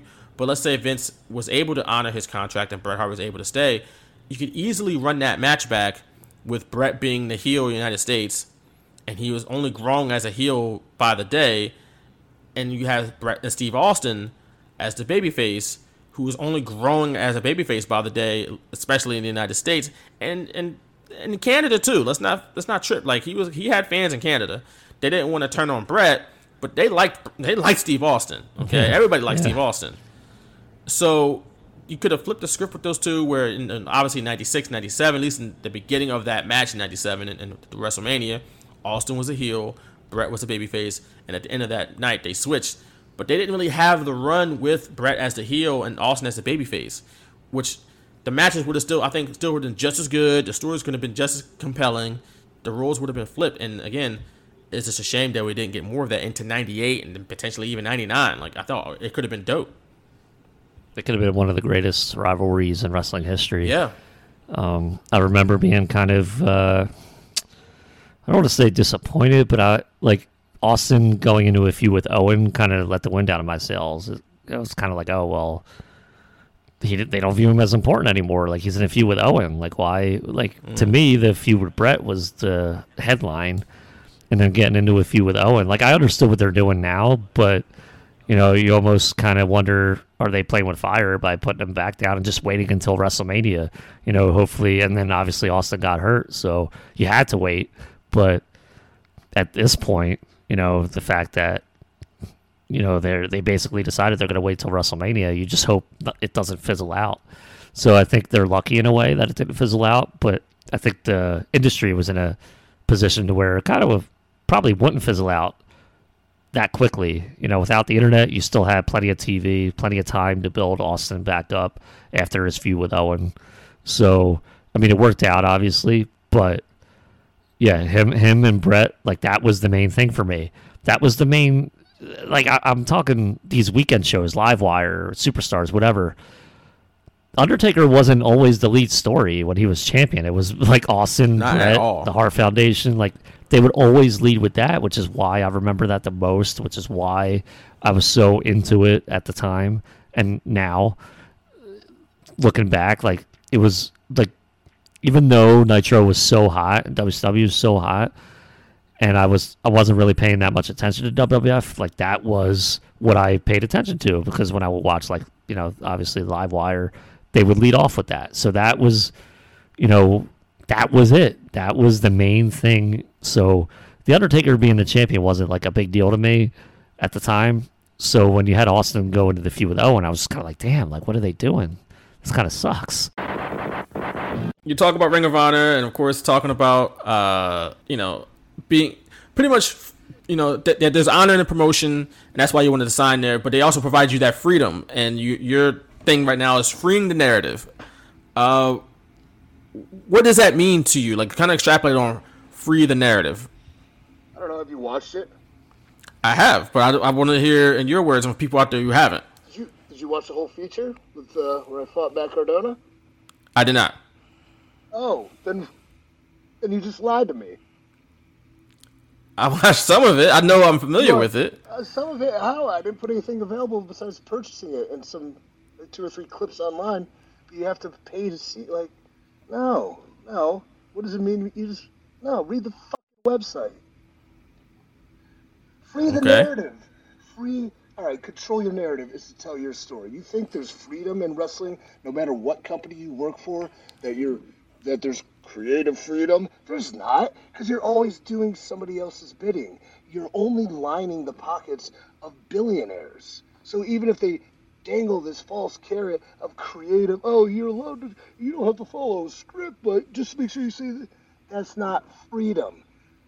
People want freedom. Talent are striving for freedom to be themselves, to find themselves, to fight for themselves. And they don't get that anywhere else. They come to the narrative, they walk in, they think they're the, they're the wrestler from the TV wrestler. No, and they walk out, they're a changed man. So if you watched it, freethenarrative.com, the initial feature featuring me and Matt Cardona, he walked in like he was walking in to any sort of wrestling match with his nostalgia and his toys of the past, and he walked out a completely different human being. And you saw that completely different human being, what? Become the king of death matches all of a sudden. That's what the narrative does. The narrative changes people.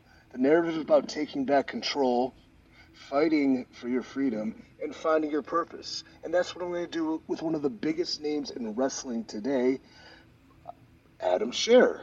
This man is a former WWE champion. This dude beat Goldberg at WrestleMania. And where's his very first fight? He's so dead set on learning to finally be himself after years of being told who he should be that he's coming to me. Nobody else. No three letter brand. Think about the magnitude of that. Can you comprehend it? Then, don't lie to me ever again. Watch Free the Narrative, and then pre order Free the Narrative 2 October 1st, 2021. And that's all on www.freethenarrative.com. I shall check it out, and I'm not lying to you when I say that. I will watch Free the Narrative too. One thing I learned about life too is like, you know, you, you just gotta be honest. You just have to like. So we had a little contention there. That was good. It made it interesting, right? It could have been like, you know, we could have just been playing it back and forth like, uh, we're all cool here. We're all cool. And that's the thing about wrestling too. Oh, we're all friends. Everyone's good. No, there's people I hate, and people pay money to see people that hate each other fight. And people love conflict.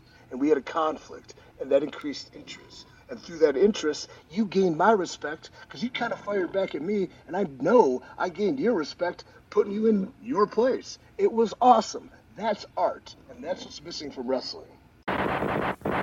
Also feeling good about the fact that Big E is the new WWE champion, which of course happened this past Monday night. Uh, he announced that he's gonna he's intending on cashing in beforehand, uh, which I think was from a promotional standpoint a smart move. I know some people are, oh, what about the surprise? What about the surprise? Well, if you wanna if you wanna pop a rating or t- attempt to, because I don't think WWE actually did pop a rating on this show. Uh, the third hour, I believe, did pretty good, which was the hour that Big E was going to cash in, more than likely anyway. But the rest of the show, people didn't really care for. Understandable, because why would you care for it? But uh, from a promotional standpoint, though, saying it ahead of time is the smart play, right? And not only did he cash in, he actually won, and now he is the fourth black person to win the specifically the WWE Championship, and two of those guys, half of those guys, are now from the New Day, which is pretty wild. Of course, you got The Rock, Kofi Kingston, Bobby Lashley, and of course now Big E. Uh, you got thoughts? Big E being the new WWE champion? Yeah, I think you know it. We thought, well, at least I did when Bobby Lashley beat the Miz. It was kind of out of nowhere, but then they, uh, you know, it was on a random Raw before WrestleMania, and then they kind of just let him have a pretty good run with it. And I think uh, it's better to do this type of stuff. I know we're so used to seeing it on pay per views through the years, but I think TV is more important than ever when it comes to wrestling, and having these moments on TV where literally more eyeballs are going to see it as it happens live uh, was a good play, especially when you had Biggie tweet out that he was going to cash it in. So it wasn't, you know, like a dastardly heel move. He was just kind of like, he came out in the beginning of the show. I was like, yeah, yeah I'm going to, you know, cash this in. And I know some people out there would prefer like more of a babyface type uh, of cash in for someone like Big E, but uh, Big E's like he's been around so long that it's all almost felt like a Bobby Lashley winning the title, who who's been around forever. He left WWE, and then came back, and he was like sulking in the mid card and bad angles until you know finally they were just like, all right, screw it. But Big E is really like, I, don't know the last time he really had that type of storyline or angle that Bobby Lashley had to deal with before his run. Uh, he's just kind of like been so popular and won intercontinental titles and stuff like that, and then won the Money in the Bank and just cashed it in and became champ. So I think he's like always been beloved after his initial run with Dolph Ziggler and AJ Lee and stuff like that. So this is kind of like a unique feeling. Uh, finally having a babyface champion after I know Drew McIntyre held the belt for for a long time, but you know with fans it's different. And in front of fans, we haven't seen like a babyface champion in almost a year and a half, or actually over a year and a half now. So uh, I think it was awesome. You know, I thought it was awesome seeing Xavier Woods and Kofi Kingston come in the ring and celebrate with him, just like they did at WrestleMania when Kofi Kingston won it. Uh, as far as we know right now, Big E's on Raw as the part of the New Day again as WWE champion. So uh, I'm looking forward to see what they do with him. I know throughout the years especially in the early years, we were kind of like, all right, let's see where this goes. Let's see where this goes. And WWE always they they didn't miss once in dropping the ball with whatever we were trying to just say. Especially, I know you were just all right. Let's see it play out. You know, let's see it play out. But I used to be like they, that, but they, but, they yeah, they lost with me. Yeah, they lost your trust, of, and nobody would blame you for that. Uh, they lost my trust, and but now is I have that legitimate feeling back of I I really hope they do good by him and have him, you know, have a great reign. And you know, I think it's the perfect person to put it on to keep things interesting. Like people were bored with Bobby Lashley, even though he had MVP. I mean, I'm bored of Raw to begin with, just because it's not a good program. Uh, they have good stuff on it, but for three hours every Monday, it's just not a good program. So I think this might inject some life into it, and uh, I hope I hope I'm right. For Big E, this is dope. Like he seems like a like a good dude. He's worked his butt off. Was not like on the independents working his butt off like some guys, but was a pretty much a straight to WWE guy and worked at his craft and become hella talented, man. Like, and the fact that it's just he just seems like good people, you know, yeah. like Biggie. You just yeah. you just so happy for the guy, it's and like, he can he could get over as this kind of goofy guy who gets serious when he needs to. Yeah, right. He, he, and he seems you can't. Like, go ahead. Uh, I was gonna say, seems like somebody that if you're the most cynical of cynics and you're trying to get like the worst story about Big E, the worst story about Big E is probably like he got pulled over for speeding or something. like nothing. Like right. he's a genuinely good dude who looks out for other people, looks out for his friends, and that's who he is. And it just like it just worked out well for him. Like how like you would thought that he probably would have been like a singles guy a long time ago, but for whatever reason it didn't work, and he joins New Day, and all of a sudden it just takes off. And the fact that he can still kind of be himself, like I was talking earlier today with uh, a friend of ours on Twitter. I don't know if you, you're friends with him on Twitter, uh, John McMullen. I was talking with okay. him uh, at you know today at practice, the Eagles practice, and we were talking about like how Kenny Omega, who's hella talented, don't will ever say think that I don't I don't like Kenny Omega, especially in the ring. But his character is kind of the goofy, kind of playing a character villain, right? With the, the silly facial hair and the silly outfits and the way he talks. And to me, it's like, ah, uh, I'm not in love with it. But he, then somebody would say, well, what about New Day? They're silly and goofy. He's like, yeah, but that's who they actually are. Like, they're not playing characters. Like, that's genuinely who they are they don't feel like they're playing characters. And the fact that Big E can get over as this big guy, where everybody's been saying if Biggie wants to be champion, he's got to change. He's got to change. That's what the old school thinking would be, right? Yeah. Got that big, got that strong. He's got to. He's got to be a tough They guy even at some tried point. pull, pulling, uh, pushing that on Talking Smack. Right. Like, they what was for it, The sure Miz Or uh, Paul Heyman. Paul was like, Heyman talked about to be serious. It's like New Day was going to be a footnote in his career if he wanted to be a world champion, like pretty much what the Shield is to Roman Reigns. Right. It's a footnote in all of their careers: Seth Rollins, Moxley, and now Roman Reigns. But it doesn't have to be. Apparently, he's bucking all the, all the the stuff that all the conventional wisdom, so to speak. Right. All convention. So that's dope for Big E. Really, really happy for him. And he, you know, he made history. He's forever and ever, no matter what they do with his title reign, which hopefully, you know, it's it's productive and you can get some stuff out of it. No matter what happens, though, he's always going to be a WWE champion, and he's always going to be a black WWE champion, which there's only four. He's one of very few people, you know, to to say that they they can do that. They've done that, so that's really cool and historic.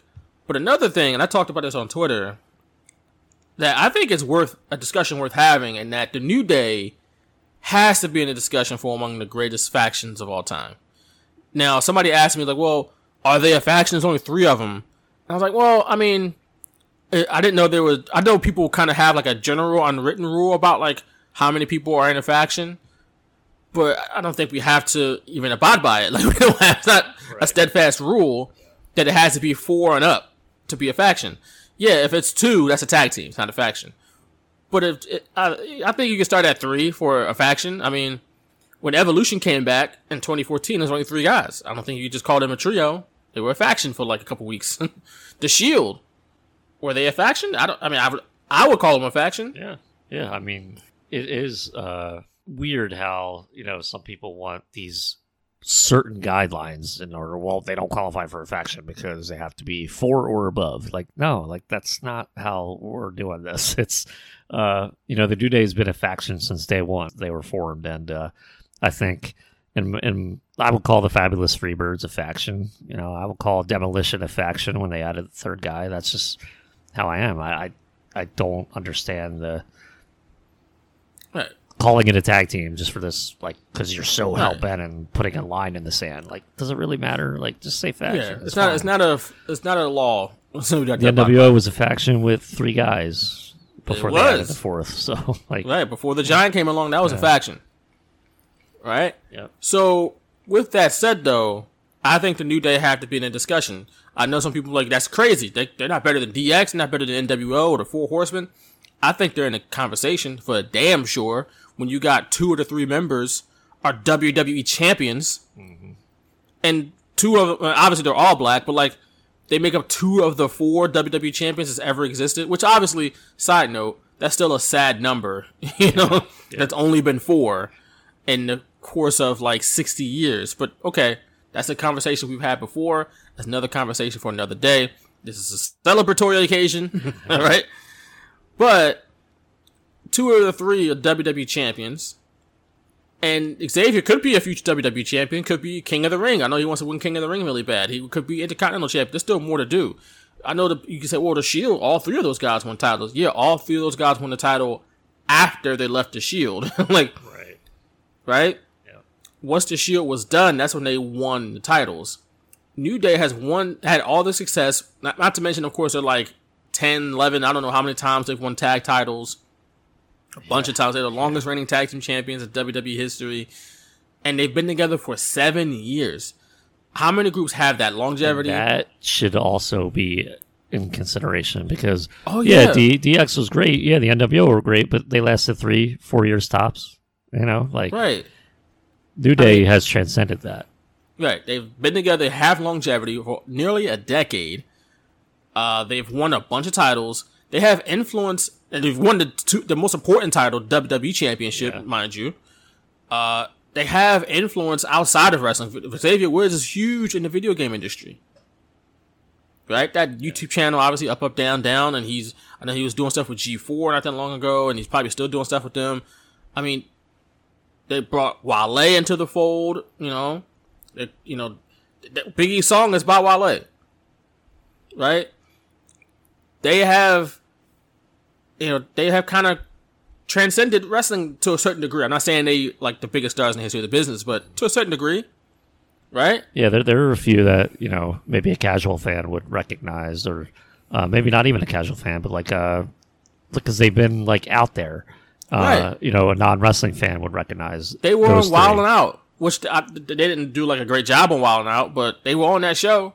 you know what I'm saying? Like they've been out here doing things. I think they're they at least belong in the discussion. Oh, by the way, they've sold a lot of merchandise. If you want to say that, oh, they haven't sold enough, enough merchandise. Yeah, they may not have sold as much many shirts as the NWO, uh, but they sold a lot, especially for this time period. You know what I'm saying? And they haven't really gotten stale. People still like the New Day. I know there's always gonna be a pocket of people, a person or two like ah whatever, but for me, they're still I still like the New Day. I'm still rocking with them, and I can still go back and watch the old stuff and be like, man, that was funny. Yeah, that's the thing. That it's was like dope. it holds up. It's not passe. It, uh, they try to reinvent themselves when they have to, uh, or really they they might reinvent themselves when they don't have to and make it even better. And there, there's been you know moments of that throughout their seven year run now. Uh, it's, it's been one of the craziest runs that you know I've been a part of as a wrestling fan. Just from when it started, and I'm just like, okay, it's like another team, blah blah blah. They are the only really team that's formulated like that that had this run.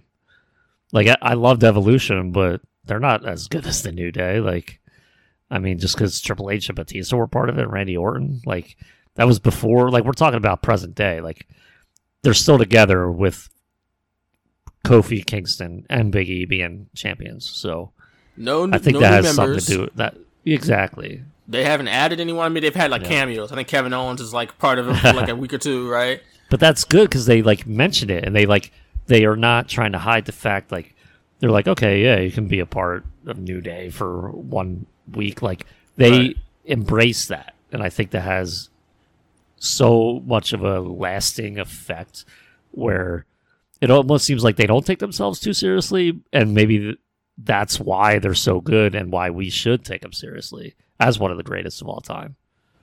Yeah, Last seven fact- years in in this era, like Right. unheard of, Unheard of. You'd be lucky to make it a year, right? yeah.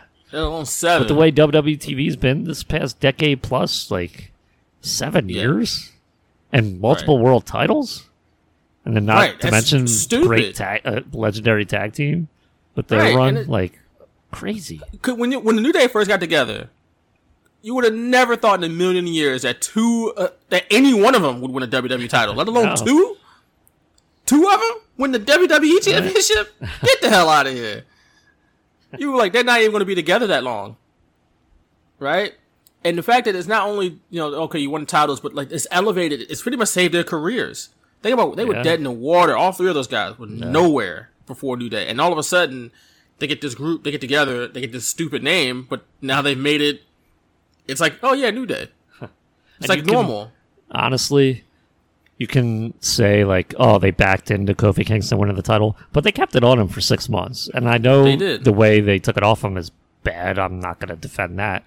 But they could have just had him lose the next month. I think even we talked about it. There were wrestling fans that are like, okay, they, they gave him the win of Mania, so he's eventually going to lose. But they gave him a run of six months, and I know people got tired of it, but that's wrestling fickle fans that Right. I think they're always going to be like that. They're not going to change, uh, especially when they're in that wrestling bubble that you know we've talked about. The Wait, debut time of limit. the They're doing the time limit. oh, that's a good finish. You know I love a good TV time limit. Oh, I Daniel- love it. Bryan Danielson trying to just. So the referee was pointing out his watch, non-existent watch. I don't think he has one on, but I think he was just trying to say the time limit. I have the volume low, so I do not know if that's exactly what's going on, but that's what it se- seemed like the ref was uh, saying draw time limit. So I love man. Yeah. You know I'm a sucker for. yeah, I thought he was calling it DQ at first. I'm like, you got to be kidding me, DQ. But how about that? This just literally sets the way for like a rematch between the two. Exactly, and that's what I've been saying for years about the time limit draw, Oh. bro. You don't have to beat any. Oh, oh, that's not right. triple triple super kick to Daniel Bryan That's not right. by the Bucks and Adam Cole. Young Bucks outfits are terrible. Adam Cole's the best dressed one of, of, of the three. like, he's just wearing black jeans Yeah. and a shirt, and he looks normal. But you know, I love the time limit draw. You don't have to beat anybody, and you set up a future match, and they had a classic, and an absolute classic. The best part is you could have a future match without the title on it. Like you still do a non-title just because you didn't have a winner here. So you could still have Daniel Bryan trying to vie for a title shot by beating the champion. I I like the story, but I think AEW can do that a lot better than WWE tries to do it. So Oh, it gives me faith that they can do these wrestling stories where, yeah, sure, if you beat the champion to get a title shot, but it's kind of makes sense in the scheme of wrestling, and it'll make more sense if AEW tries to tell the story than WWE because championship contenders matches are just uh, the way WWE books obviously leaves a lot to be desired. So good time limit draw. I love it. People obviously want to see more because they didn't see enough here. Uh, they gave them so many highlights during this match, and literally, like people are going to be clamoring for a rematch, and they might not get it right away, which is could be even better because then it just builds the anticipation for an eventual rematch. God, that was so good. That was perfectly done, AEW. like you get all my stars. The match itself was great, and we were sitting here talking about like, oh, you know, does Bryan win because he's this is his first match? Can he, you know, no. Let's have a time limit draw, which is what WWE never does Ever. ever. They don't believe in time limits. They rather just beat a champion and then say, "Hey, you get a title shot now because you beat the champ." Like, come on, didn't you just beat your champion?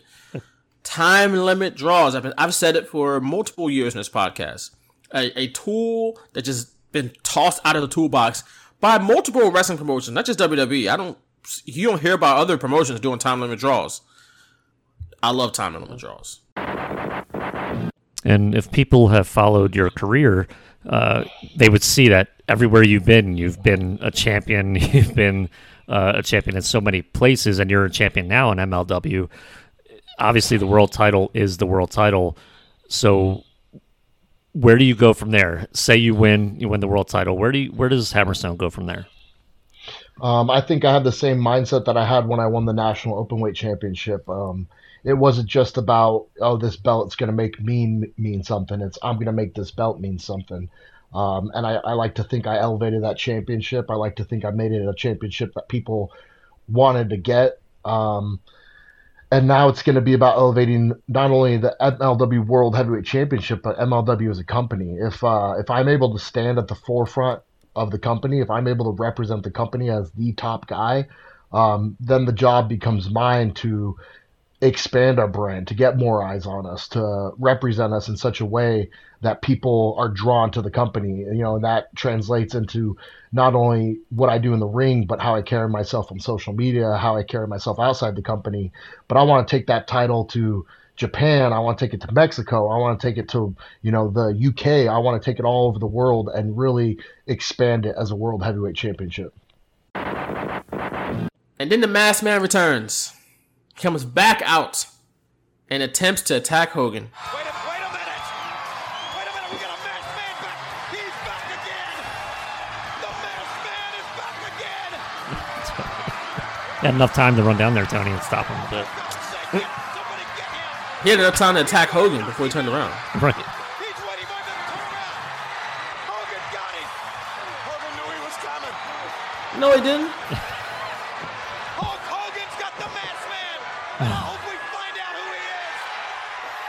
I love the reveal, man. You love, you love it. I love it. Oh my god. It's coming. Oh, he takes it off and then just walks away. instead of looking Right. at his Right. face. You don't want to see it neither, Hogan?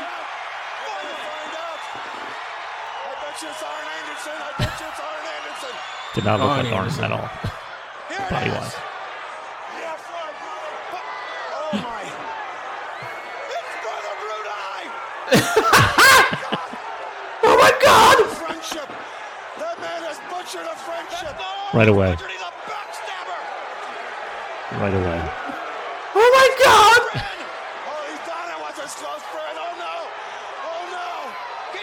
This? White Brothers?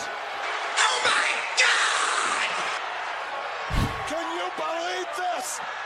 Can you believe this? Hogan is stunned. He cannot even. They called this like it was like A2 Brute? Like, yeah, they really did. Oh my. The building's starting to rumble like an avalanche. And boom, here's John Tenta. Who's it? Oh my God! Tony is so distraught right now. This is embarrassing. That's embarrassing. That's I had embarrassing. I had the whole thing, but uh, I'll stop it there because uh, That's a that's a a, a, a Yeah. blemish on Tony Schiavone's illustrious career. Yeah. Calling that with a straight face. Oh my God! Can you believe? Unbelievable! There's an avalanche coming. Oh my god. He went The from building's starting to rumble. he went from calling Brother Bruti being revealed like a goddamn episode of Scooby Doo. And I would have got away with it wasn't for that meddling sting. He called that like it was like the biggest betrayal in the history of mankind. The history. A2 Brudai? Like, come on. oh my god, can you believe this? Oh my god, no! And then he went to from that to the building's rumbling. The, fact that he was like like an avalanche, Like, like just like an avalanche. You've been in an avalanche, right? How many avalanches you been in? not an Nick? Earthquake, just an avalanche. Like, You've been in part of an avalanche? I've never been in an avalanche before. they're in maybe Tony I don't know. maybe Tony's been in and survived multiple avalanches. We don't even know. Maybe. It is now time for the first of two encounters between the Giant and Hulk Hogan. Wait a minute, what are the rules, Ref? Tell us, brother. I'll tell you the rules of this monster truck sumo match. They're pretty simple, actually. All you had to do was push the other monster truck out of the circle. Not. Don't worry about the flipping thing, like Tony Schiavone said earlier. That's stupid. No flipping. Just push him out of the circle, like a sumo match. Okay. Uh, Bischoff said on 83 Weeks that he thought this could be a net positive because it might help licensing and merchandise sales. Uh, but that was not the case. No, that was not what's going to happen. Uh, Bischoff himself, though, he tried really hard on this. He was calling this like this is a Super Bowl. All right, you'd have thought this is the biggest sporting event in the world, uh, but it wasn't. It was just absurd.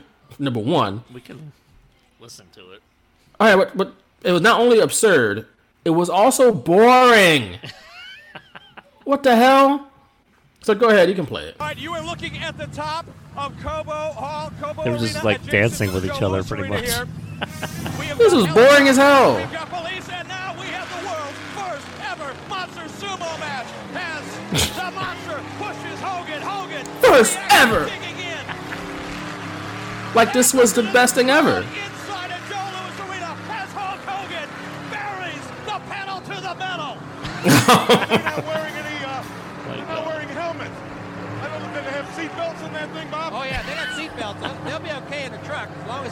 as they don't go off the edge of the building.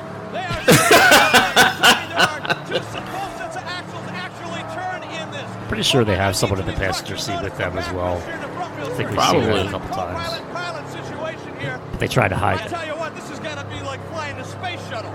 It is. It's tough because the, one guy has to steer the rear tires and take care of the hydraulics. Flying a space shuttle, it's a car still. The front axle, do the transmission, do the, the uh, uh, gas pedal, the brake. So it's a battle in there. It is a battle right now. Thanks, it is Bob. Hulk Hogan taking the monster all the way back. Right. He's, he's pushing. He is taking Look at in. listen to Bischoff. he is having the time of his life. here in Detroit for the last couple of days, and now you're getting an inside look. The monster. His point of view, he is pushing Hogan back. Bischoff is trying so hard, bro. He is. But again, maneuvering those back This sounds exciting when way Bischoff is calling it, but it's super boring. They just go back and forth in the monster truck. Fairly new to tethered together. Right. Doing a great job. We always expect Hogan to be slow, and he never lets us down.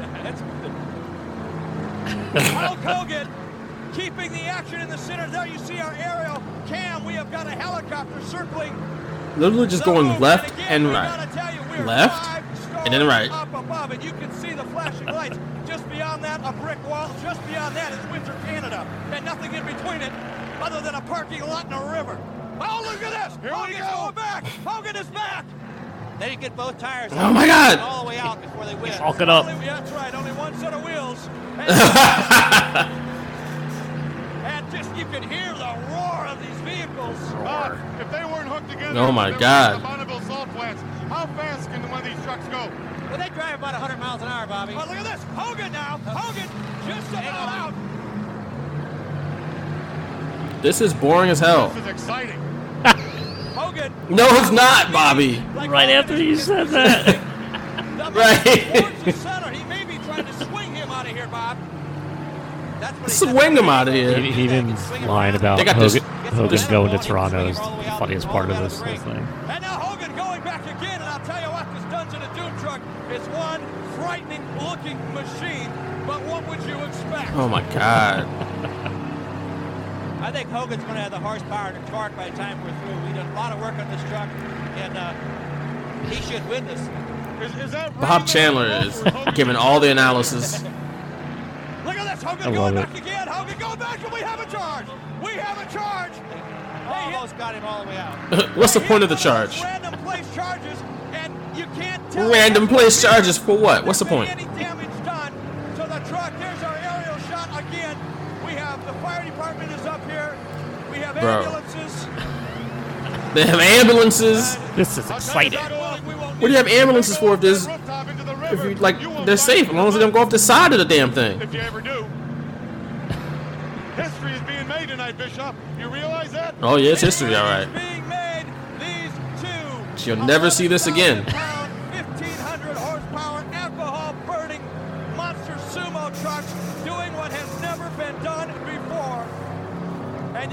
and it'll never be done again. There's a reason why it wasn't done before. lot going on with that size tire and that much weight. Oh, I think he's got, it, though. he's got it, He's got it. He's got it. He's going to take him out. He won it. There he's got it. And it's over. Not stopping, though, is he? Inside the building, the crowd reacting. I don't know if you're catching that at home. The fans are going wild. WCW Yay. They rang the bell for this? No, that was me.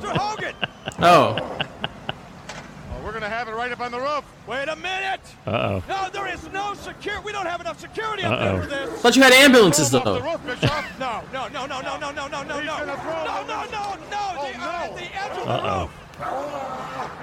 Oh, whoa, whoa. You better get the Oh, fire no. out there with Uh-oh. the nets. Oh my god. The giant has got Hulk Hogan Oh no. on the roof of Cobo Hall. Oh my god. Oh, my. Please. No, oh, no. Oh no. Uh, Somebody get him off of there. I Get him look. off of there. No, no.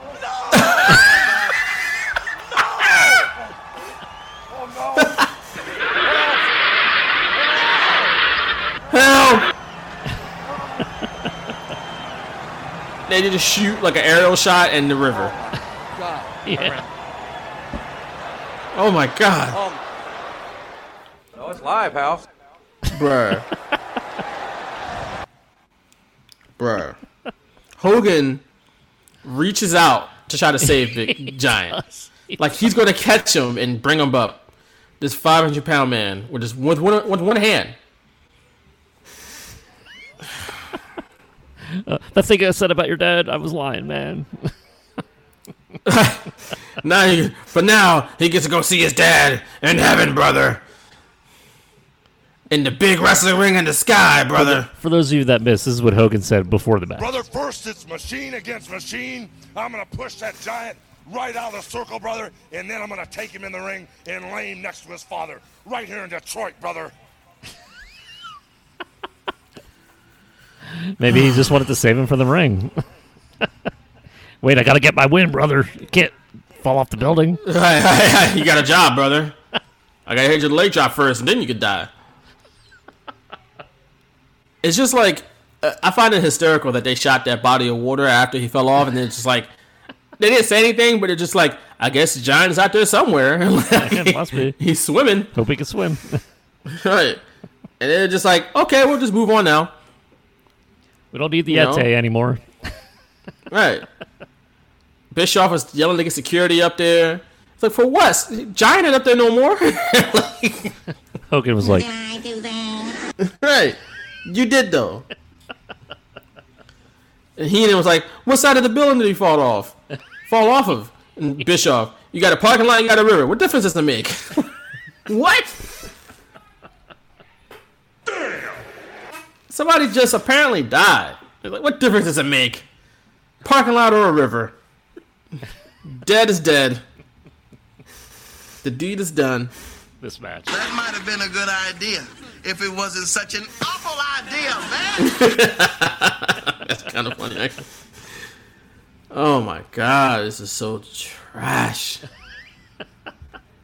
I just never forget Giant's big ass falling off and Hogan reaching for him. No! Oh no! Help! Help! So, they played this a little later, but this is perfect for this moment. They showed a replay. Oh he immediately ran for help. Yeah, he's acting like he has a heart now, like he cared. Threw a man off a roof. He don't care. He did not throw a man off a roof. The wildest part about all of this is that it only gets more absurd. you thought the monster truck sumo match on top of a building where a 500 pound man fell off the top and plunged to his death was absurd? Oh, oh no. oh no. This is only the beginning. There is more absurdity to come. How come Dallas gets a match like this? All right. Oh. Or Garland, I should say. Oh, he's gonna buckshot himself. Look, look, look. No. He Oh! did it. He did it. An lariat. But he didn't. Oh, he's. He didn't go for the cover. He's he gonna go for the full try one now. Yeah. He realizes it's not effective. He's Right, gotta, gotta, do it two flip over the times. rope.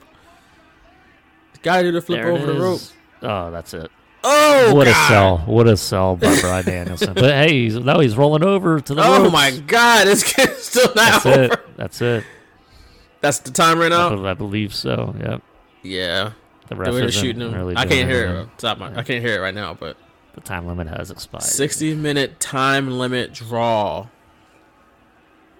for the AEW. When was the last World time we saw that on TV? Oh, it's been probably decades.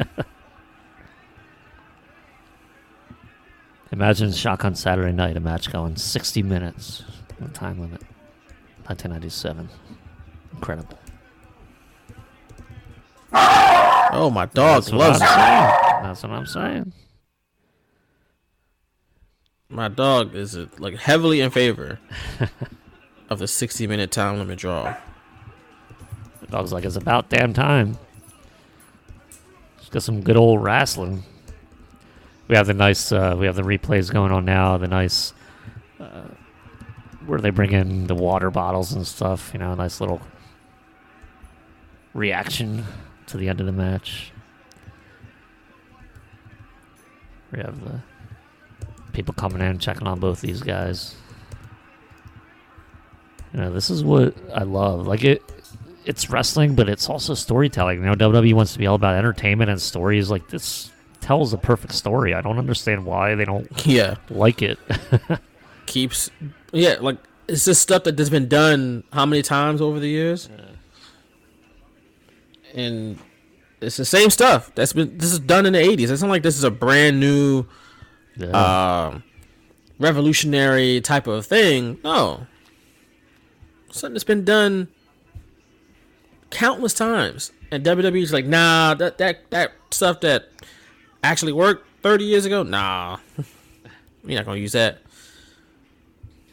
We're not gonna use that good stuff. We're gonna we're gonna get creative. That's right.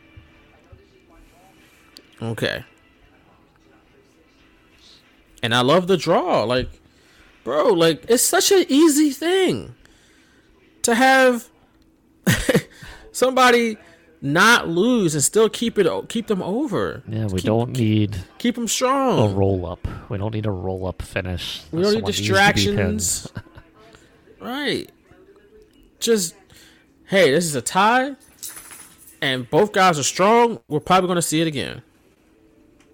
And and if the match is good enough, like you had here, and you had the one with Kenny Omega and Bryan Danielson, you build up a rematch. Now the anticipation is there. Like I have to see these guys do it again. There has to be a winner.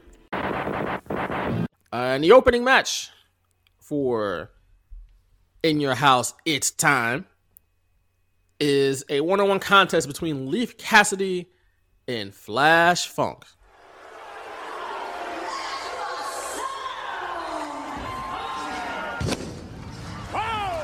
Oh, firework! I know, that's right. Oh my God, Vince McMahon. Just say you're white without saying you're white. As soon as I heard that, I was like, wait a second. Now, we do deep dives almost every week on here. And I was like, I know he said that before.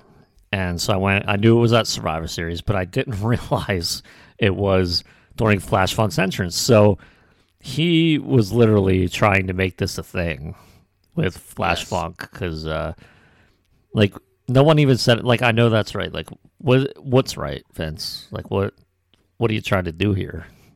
Exactly. That's a like I know that's right. That's a thing that black people do say. I know that's right. Oh, that's a for sure right on something like that. Like, but like when you agree with something that somebody did, you know, I know that's right now. You know, what I'm saying like that's a thing that people say, but like out of context, like here Vince McMahon, it's just like white people, white, white people again, like, and he says in this boisterous, gravelly, "I know that's right." It's like that's the catchphrase he came up with for Flash Funk. Uh, somebody must have told Vince, like, "Hey, this is something that black people that might connect with black people." Maybe 2 Cold Scorpio himself said that, like, "Hey, this could be my catchphrase," or some white person. and let's say this. Yeah. Okay. Prob- probably. Like Vince saw that in his mind. That's going to be on T-shirts. That's going to be on signs. Maybe even people are going to be chanting it from the crowd. I know that's right. I know that's right. Like Clap, clap, clap, clap, clap. right. I know that's right. like, that's what Vince had in his mind. Uh, look, here's Absolutely. the thing. Vince tried to he he tri- failed miserably, but he tried to put some he tried to push Scorpio, right? He gave him the big entrance, he gave him the pyro. It- but much like a lot of things, he was the shiny new toy that he got tired of. And I'm sure over time, the girls went away, the pyro went away. He probably didn't even get an entrance by the time he got released. He was just like, there's Flash Funk, y'all. He, he didn't have a coat, he didn't have a hat. You know what I'm saying? Like that, we've seen that dozens of times, right? With Del Rio, it was the pyro, then the car, then he lost Ricardo Rodriguez. Then Yep. it was one thing after another they kind of stripped away. I'm sure that happened to Flash Funk. And I, I, I- like I, I, the effort was there in the beginning though. The problem was Mm-hmm. Flash Funk looked like something out of the 1970s in 1996. By 1996 standards, the way Flash Funk looked was outdated, bro. He looked like a pimp in the 70s. Mm. He did. He did. Like my Like- girl saw it. I was watching this. My girl saw this and was like, "Oh, he's a pimp with hose." I'm like, no, babe, that's Godfather. He's a pimp with hose. Flash Funk is just he's he's all about positivity and having a good time. like It's funny. It's funny you mentioned that because when The Godfather first came on the scene with you know the pimp character, I was like, this guy like the this the motif looks familiar, like the hat and everything. And Yeah. the only thing Flash Funk didn't have, or the only thing he, Godfather didn't have, was the the big coat. Uh, but he did like eventually have that down the road. Uh, but like Flash Funk didn't have the cane, I guess. Like that was the difference. That I was just like, these presentations look similar to me, and I didn't even know anything about pimping or anything like that back then. I was just like, what? Like, what is going on? like, what is this character? Didn't know. Like, pimping. Like, I had no clue what that was. I really did. I know. Like, hearing me say it's funny, right? Like, cause It I, is. I mean, I'm putting the G on the end. Pimping. Pimping is not easy, as I've so as I've heard. no contractions allowed. Pimping is not easy. Pimping is not easy. Uh, it's just this is what Vince McMahon thought black people dressed like in 1996.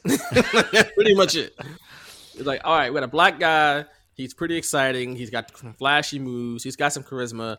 Put a hat with a brim on it, you know, fedora. Give him a fur coat. Give him those knee high boots that look like something a stripper would wear. Yeah. Uh, give him the the flashy suit. The the the the, the uh, I don't know what you unitard for him like he was wearing. I don't know what you would call it. Give him some girls. He can dance too. Oh man, a black guy that can dance and he dresses kind of flashy. Put his ass on TV today, and we're gonna push him.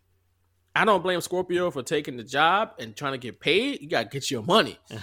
All right, do what you got to do. And this is like the only job that black people was getting in wrestling probably back in, the, mm. in uh, what we know back in the day. So I don't blame Scorpio. It is what it is. But he had bills to pay. But it's just like, come on.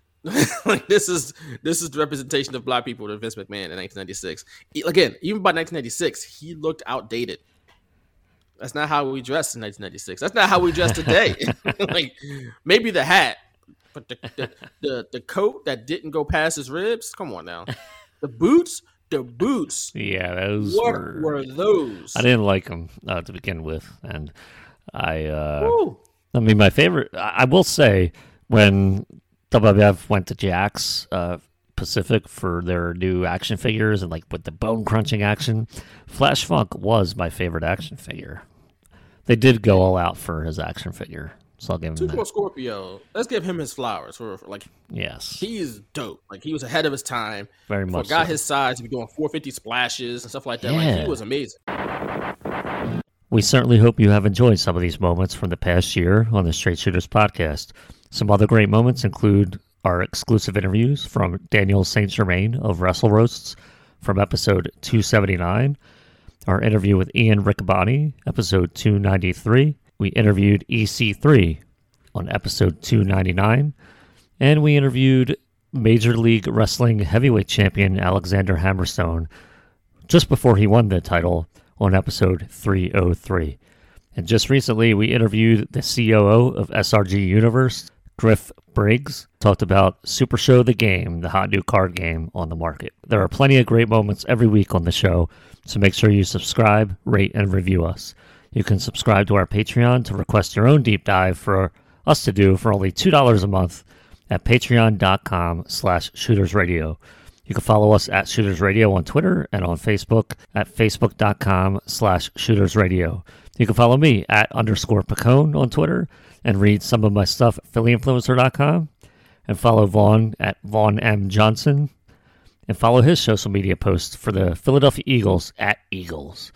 So for Vaughn Johnson, this is Nick McCone saying we'll see you in 2022 for a live commentary of Danielson Page 2. Have a great new year, everybody. Hey, Clavis!